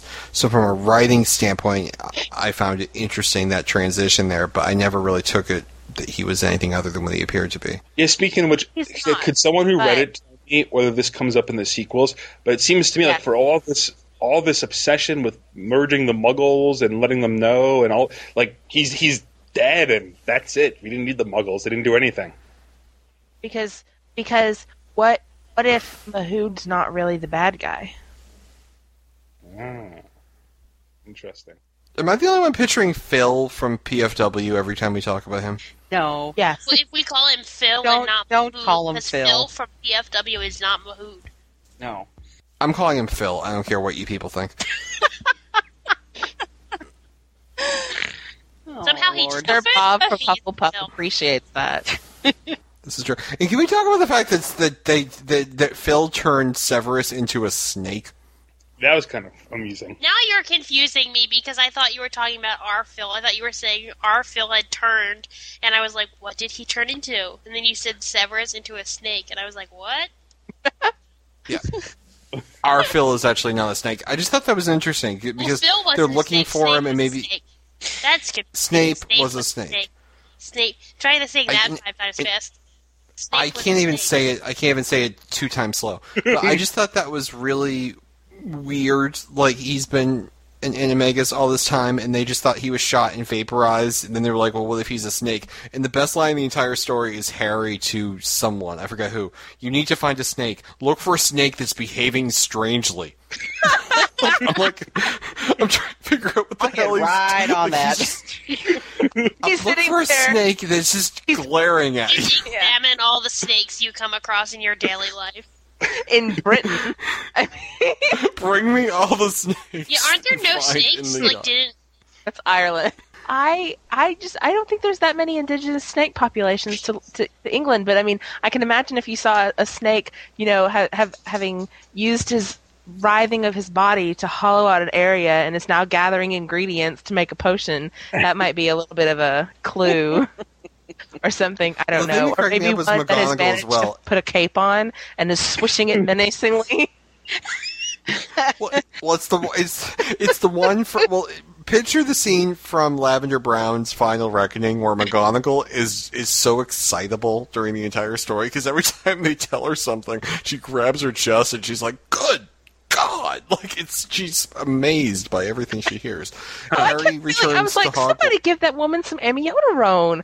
Come on. Yeah, give her like a brown paper bag. She needs to breathe into it. Like it's like Minerva. We need to call a snow day. like she, Here's she's a question. excitable. Snape in snake form has, or anyone, if anyone in their animagus form has a kid, is the kid an animal or a he human? wasn't an animagus? He got turned into a snake. No, he wasn't animagus. Didn't didn't He they wa- say with Minerva? He was that- animagus, and he was actually turned into a snake. Yeah. for real. He he was reformed into a snake. I believe is the phrasing. It's a What's forced transfiguration that Can't keeps him in the form of his animagus shape. Yes. Mike, your question was: Does his children become a snake? I don't know. There's there's a story that that, that was on featured on Potter Did we Sue's not, not too long talk about ago. the fics where Remus has puppies? No, that was that's not what I was going to say. When- They the- don't really exist. you gotta All right, be k- me. no, I was talking about the one where the kid was born with chicken wings because the mother was an animagus and she transformed and she didn't realize she was pregnant. and so her, her baby was born with wings? No way! So you have Minerva, who's so excitable in past Fics. So in this one, Harry's at Hogwarts, and the best line after uh, look at look for a snake that's behaving strangely. The best line after that was Min Sev is missing. what? Min Sev is missing. So then Harry's like, now. In the past, I've made telepathic contact with Snape. I found it icky, but eventually got used to it. So you're picturing Harry, and he's like holding his forehead, and he's like, um, and and he contacts Snape. Now there was the talk about maybe Snape his law isn't cognizant, or maybe his brain is the size of a walnut now, and he won't be able to understand. Hey Harry, how you doing? It's Sev here. I'm like, oh, all right, apparently it's Hey, fine. So then you know there's how does that work? I mean, like- if, if they're an animal and an animal doesn't have a, a big brain, how are they able to think like a person? I think he should have been talking like Sandy from Psychic Serpent, or what's his face from A Year Like None Other. But I, I- digress. So I don't understand So why he had to Harry, who's a Parselmouth, had to connect mentally with Severus the Snake. Wouldn't he be able to just talk to him and call out, "Hey, Severus, where are you?" He didn't know where he was. Well, the he didn't know where, he didn't know physically where he was. Well, the thing is, shouldn't they check the yard for snakes though before Harry tries to force a mind meld? Like, like how far could he have gone? But he wasn't. He like, wasn't on the grounds. He Harry had to apparate to where he was. But no, do we know where that was? Because he's like Severus. Look around. Harry sees grass. Look around higher. Harry sees a tree. I know exactly where you are, and he apparates and gets him three minutes later. He's probably twelve feet from where the ba- the battle occurred. Probably, Like, he but he had to make sure. He had to make. Sure. I know, but couldn't they have apparated there and like looked around, like, oh, there he is, and walk Go to the end in the middle of the field and yell in Parselmouth. You know, it's like it doesn't like that. Can you picture? Can you picture Harry up on the on the hill as like Julie Andrews and he's spinning like the sound of music and he's like Sev, he's Sev, and you see McGonagall, Sev, it's Min, and he, she's breathing into her paper bag. Ryan, I'm crying here. Oh, oh, and Hermione's in her cottage. I think that when you when when you change from a human form to an animal form, you don't lose any brain power. Otherwise, Minerva would have a big problem with going back and forth between being a human and a cat. I know her they desk don't. licking just herself. like asking how they don't. Well, Magic. Maybe you get what I mean. It's magic. You know, it's like I'm asking a question of magic. biology. Magic. Magic, magic. Magic. But for that matter, they wouldn't even have to yell in Parseltongue for Snape because people in Snape would Animagus form understand. understand English. English, right? Yeah, but Dude, I'm forget saying if he, tongue. if he Very talked to him yelling. in Parseltongue, all the bad guys wouldn't be able to understand. They're all dead though. Well, let me ask you this too: Did the whole plot point where Snake becomes a s- snake? Did the entire plot point where Snape becomes a snake? Did that go anywhere other than Harry had to apparate over and get him? No, I'm like, oh my god, Snape is dead. They're like, he's an animal. Oh my god, he could be anywhere. He's actually right over there. All right. Hmm. I thought maybe her pur- purpose for it was we see this, like we see, wa- see Harry walking around calling him Sev, and like this weird closeness between them that seems glaring from canon. So this is maybe like sort of part of the explanation for why they're so close, maybe, or maybe I'm justifying because it. they can talk to each other in their brains. I don't, I don't know. Well, then then we jump to the to the next uh, couple of chapters where uh, Ginny is giving birth and Hermione is you know. Ginny, Hermione is in charge of the whole thing there. She's delivering the baby, and she gives birth, and then she's like, "Something's wrong," and and and Hermione's like, "That's just the afterbirth." I'm like, "This is going to be a very descriptive chapter. I can tell already." And then um, it's another kid, and all I could picture, because this is just timely when this is coming out, all I can picture is the woman from California who has the 16 children. oh Like, no. oh my god, she's actually, because Harry said, I want as many kids as we can possibly have. I'm like, she's literally going to have seven children, and they're going to be the Weasleys. She's looking And guess which ones are from a previous marriage? caramel colored ones. hate, hate, hate when people call Hermione Hermione, and I hate that they gave that baby that name. Oh my god, the baby has the worst name ever. Like I was so angry that Lily Harry Hermione. Okay, honestly, Lily the child Hermione sounds like a species of, of like algae. it sounds like a hillbilly. Like they might as well have named her like Ellie Mae. Lily Miney it sounds like some kind of plant life. I mean, gosh. Don't we do rate this one worse than Renesmee? Or, So, but I understand the hillbilly. My middle name is Suzanne, which my mother was fine with until my father's family started calling me Kelly Sue. And then she was like, oh. oh no, her name is not Kelly Sue. Yeah. so, yeah, I understand that quite a bit. Thank you very much. Well, the thing was, I apparently I was talking to Jen and I was explaining to Jen that we now have. Um, well, I was explaining to her that her new name is either Gen One or Classic Jen on the forum because we have many Gens. And she, because what's happening is I, I'll say Gen One and she doesn't know who that is. She doesn't know it's her because we have Gen One, Gen, Gen Two, we now have Gen Three, and we have Gen Four. And her baby's name is Lee, and she's like, "Well, don't you see why I, I named my son Lee? It's the stupidest name ever, but no one else is a Lee." I'm like, "You can't say that about your kid's name." Well, then the other And thing I thought was great too is you have Jamie, who's a perfect, you know, carbon copy of James Potter, and you have Lily, who's a perfect carbon copy of Lily Potter, and they're like, "Oh, isn't this cute?" I'm like, "It's incestuous." very, very, very the the one chapter I did really love too was um. It- I actually don't remember. The, I, thi- which chapter was it? It was was it chapter twenty or twenty one? It was the chapter where they're preparing for the battle. They're preparing to go um, to stop Phil, the bad guy. And and Ron's like, I can't believe you're you're letting Hermione go. And he's like, I really can't keep her from coming. You're not letting Ginny go. Ginny's pregnant with my child. Well, I don't want Hermione to go. I'm like, then you better get her pregnant by Thursday. that was funny. and Ron's just like, hmm. I just thought that was great. It's like, unless she's pregnant by Thursday, she's coming on the damn mission. yeah, I thought that was so myself. I thought that was. Work fast, Well, it's nothing worse than Molly than Molly giving Harry the sex talk. It's like, oh, this is uncomfortable for me as well. It was uncomfortable. You know, it's one of those things where it's not just not not safe for work; it's not safe for life. You know.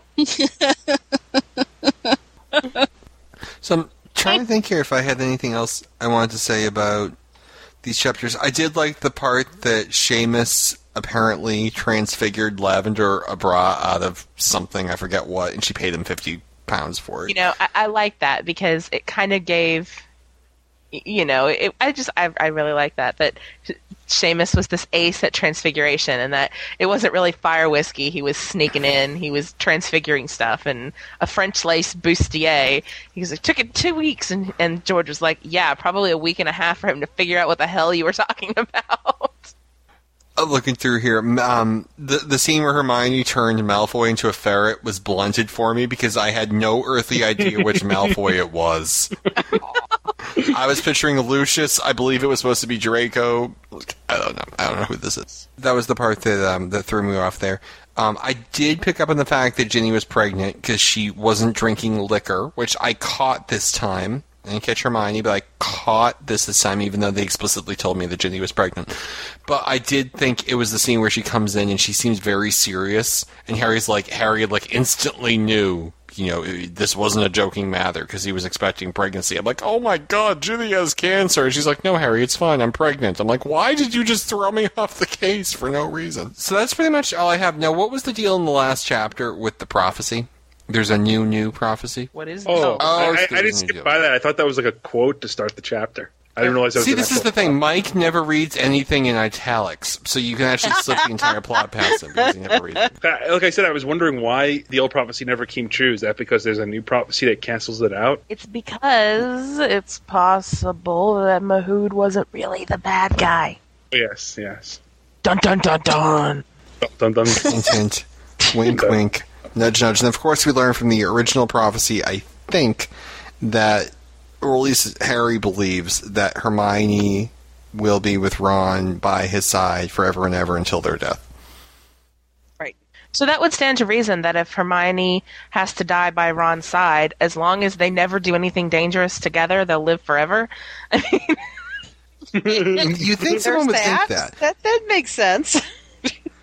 But you know what happened? He'll probably like cut himself trying to open a can of SpaghettiOs. He'll cut himself on the can opener and like get an infection and die, and then she'll drop next to him. I don't know. Spaghetti. Could happen. Power no longer hidden. Is that the terrible power that's revealed? So we'll know what that That's is. the wrong fic. That was the fic the last time. That was back over gonna say that's the last bit. Oh wait, yeah. I think it's time to call it a night, everybody. All right, see you all back next week. We're starting Power of Faith. All right, good night, y'all. Good night. Good night.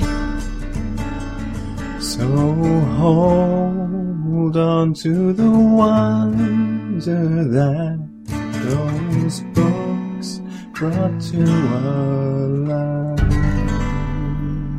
Keep each other safe. Keep faith. Good night. Oh my gosh, this is so exciting. I just love this part.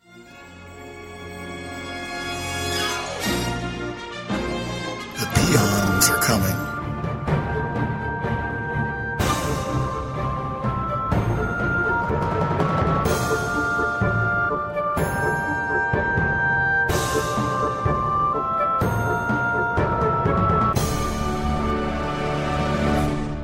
Welcome to Peoncast, the next generation. I'm Sue. I'm Kayla. I'm Kelly. I'm Scott. I'm Trisha, known as Miss Lupin. We are going to be doing the second chapter of In the Beginning by Creative Quill. It can be found on fanfiction.net, and it is the prequel to, uh, help me out here, Kelly. The Power of Truth by Creative Quill. Yeah. All right, then. The first chapter was in the beginning. Chapter two is then called The Middle. And Harry is now 17, walking grimly into the entrance hall because life is bringing him down. Because life sucks.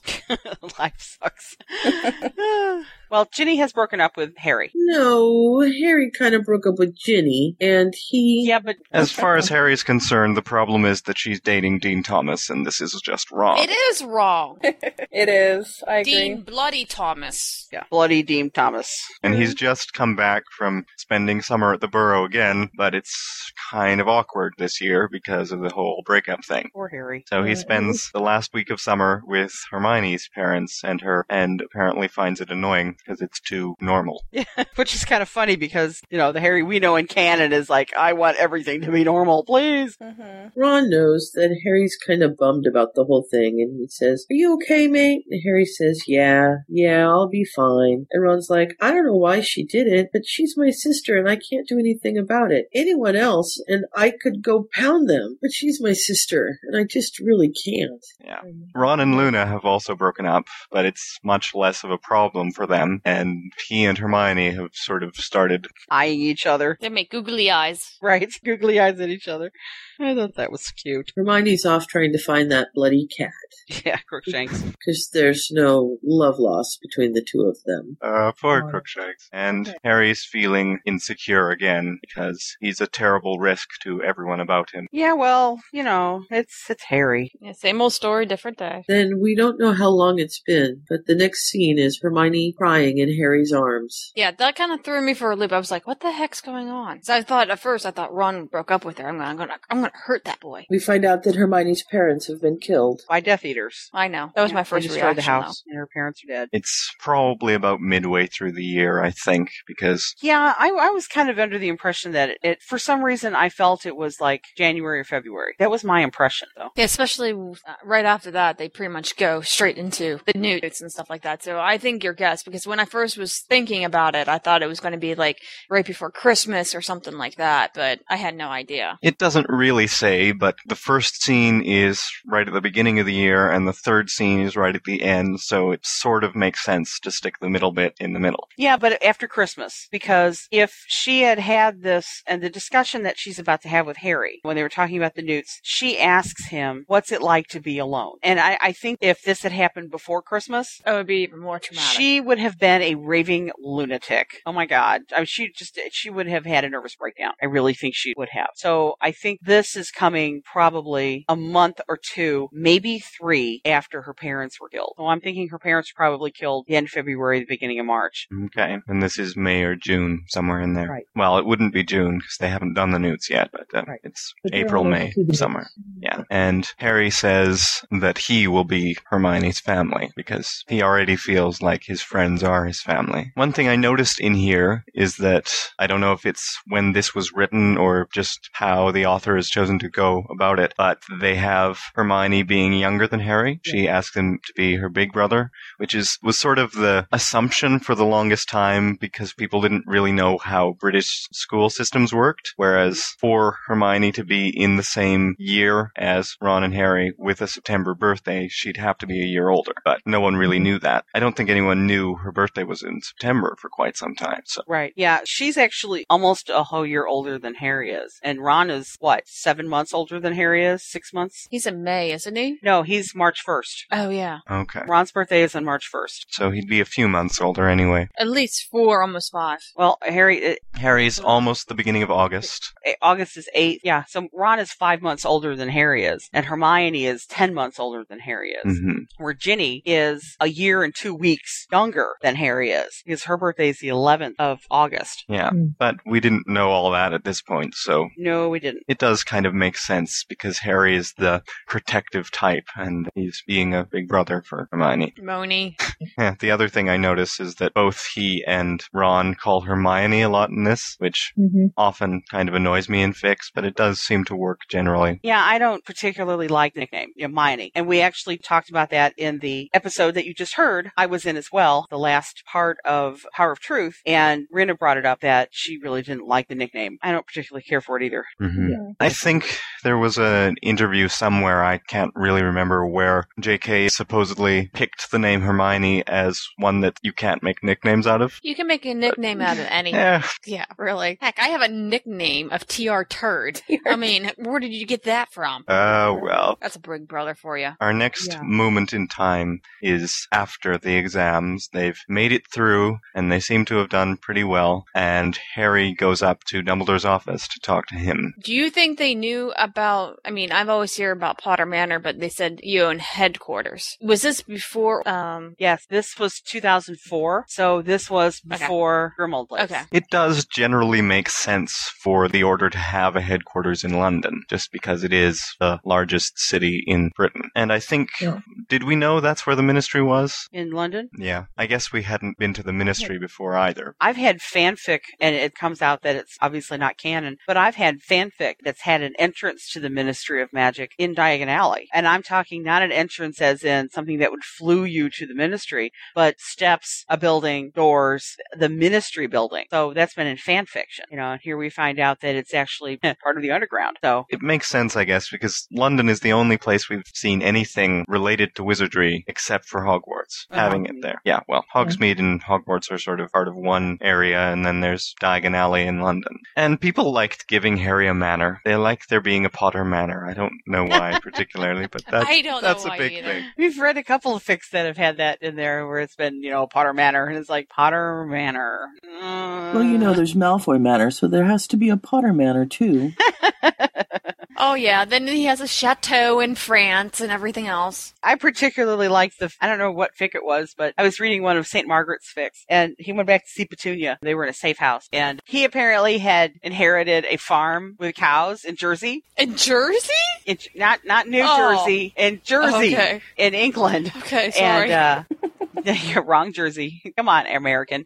And Petunia had gotten a letter, had had opened Harry's mail, and it was something about his inheritance. And she's like, "Where is this money? Give us this money. We deserve this money." He's like, "Yeah, about twenty pounds of it." She's like, "You are ungrateful." Blah blah blah blah blah. Well, it ends up that he finds out that he's inherited this farm, and Ginny says something about, "Why don't you give your aunt one of the cows?" You know, dear Aunt Petunia, here, have a cow.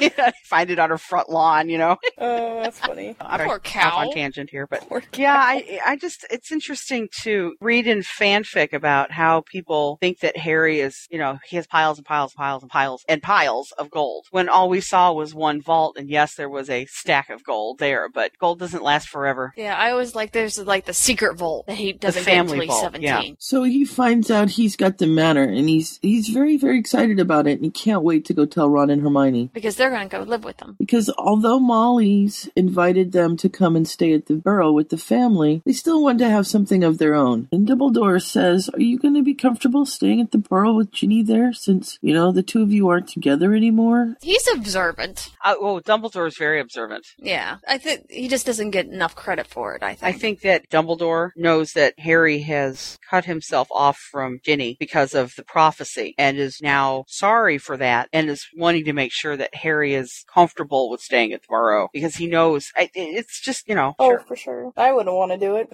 I wouldn't either. Yeah, I wouldn't want to live with my ex either. Well, your ex is never mind. Um, moving right along. It's another instance of people expecting Harry to know more than he does, I think. I'm not sure if it's just his way of making the announcement. It might be. But Harry doesn't think he has anywhere to live, and Dumbledore says, I don't imagine that is going to be a problem. It sounds almost like he expects him to know about there being a Potter Manor. there, he yeah, probably does. He reveals that anyway. That mean Petunia doesn't tell him anything. Oh, Yeah. Petunia probably doesn't even know about it because if Petunia knew about it, oh baby, Dursleys would have moved a long time ago. the Dursleys would have sold the manor and squandered all the money. So hmm Yeah. Anyway, he does. He rushes down to find Ron and Hermione and tell them about this because it's wonderful and they'll have a place to live. And we also find out that part of this meeting was discussing Harry's training, and he's going to go through the Auror program in a year, which is supposedly impossible. which is supposed to be what three years? I was gonna say I thought it was three years because I remember hearing Tonks saying that she just graduated or something back in Order of the Phoenix. It doesn't actually say here. He's going to be going to school seven days a week, 18 hours a day, without a break for an entire year. That's insane. Workaholic much?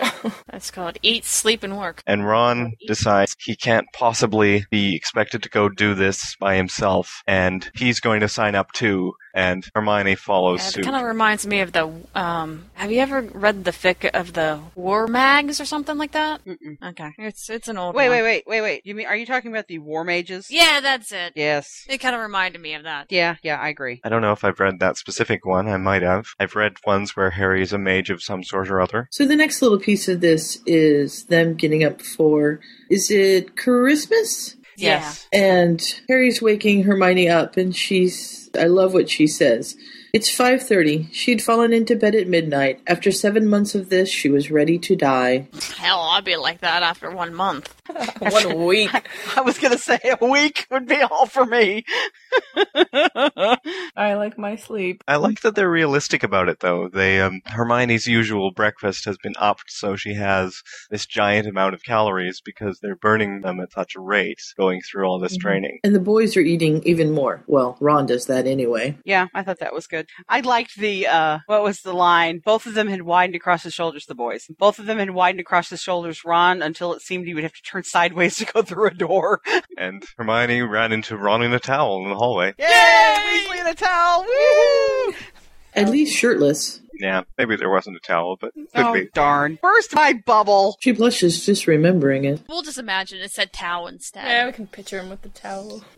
Okay, they go to the Burrow for Christmas, and Ginny is not there because she has spent Christmas with. Dean's family. Yeah, Bloody Dean Thomas. bloody Dean Thomas. Molly is rather uncomfortable with that whole thing, but Well, she's still in school too, so. Yeah, this will be her last year in school, right? So we go to the next section, and it's June now. and we've shifted to Ginny's point Right. Of view. Go ahead. She's about ready to leave Hogwarts forever and is going to join the staff at St. Mungo's as a student nurse. Which is interesting. It's a good possibility as a career for Ginny. Well, you also have to take into consideration Voldemort is still out there. hmm Yeah. The war is ramping up, so this is that whole need to take part somehow. So yeah, I can see that with her. Yeah. I've always seen a lot of fics with her being a healer, a nurse, or a school teacher or something like that. So when Canon went for her to be a Quidditch, that really flew me for a loop. I've seen her being a Quidditch player before, too. People like that as a hmm. career for lots of people. Anyway, she's sitting in her bed in the dorm room, I think, yes, and she's looking at a picture of her with Harry, which was taken just after their moment at the Quidditch game earlier. Yeah, before she dragged him off into the broom closet. Right, she's in Harry's arms where she felt she was always meant to be. But she's ruined that. She's gone and rushed him when he wasn't ready. And now, now she'd lost him. Right. I'm like, no. And that's where this chapter ends. So you're going to have to tune in next time for the third chapter of In the Beginning, which is called The End, to see what happens next. Hopefully, you're enjoying what we're doing with Peoncast so far. And we're having a lot of fun with this. This is probably our eighth or ninth episode that we've recorded, and this will be the second one that you'll hear. Our recordings are a little out of order, but that's okay. So We're a little if you out of any- order. Yeah, we're a little off anyway. so if you have any criticisms or, or creative criticisms or comments or anything, please do email us. You can email Sue at Sue at Sue. What is your email address on? Sue at Dexfoot at potterficweekly.com. We're always on the forum, so you can always. There will probably be a forum post about us coming out sometime before you see this. I'll be a celebrity. dun dun dun. Not. Oh, that'll be so weird. So I think that's all for for us this week. Mm-hmm. So for Peoncast, We're signing off. Have a good evening. Bye. Bye. Good Good night. night. Bye.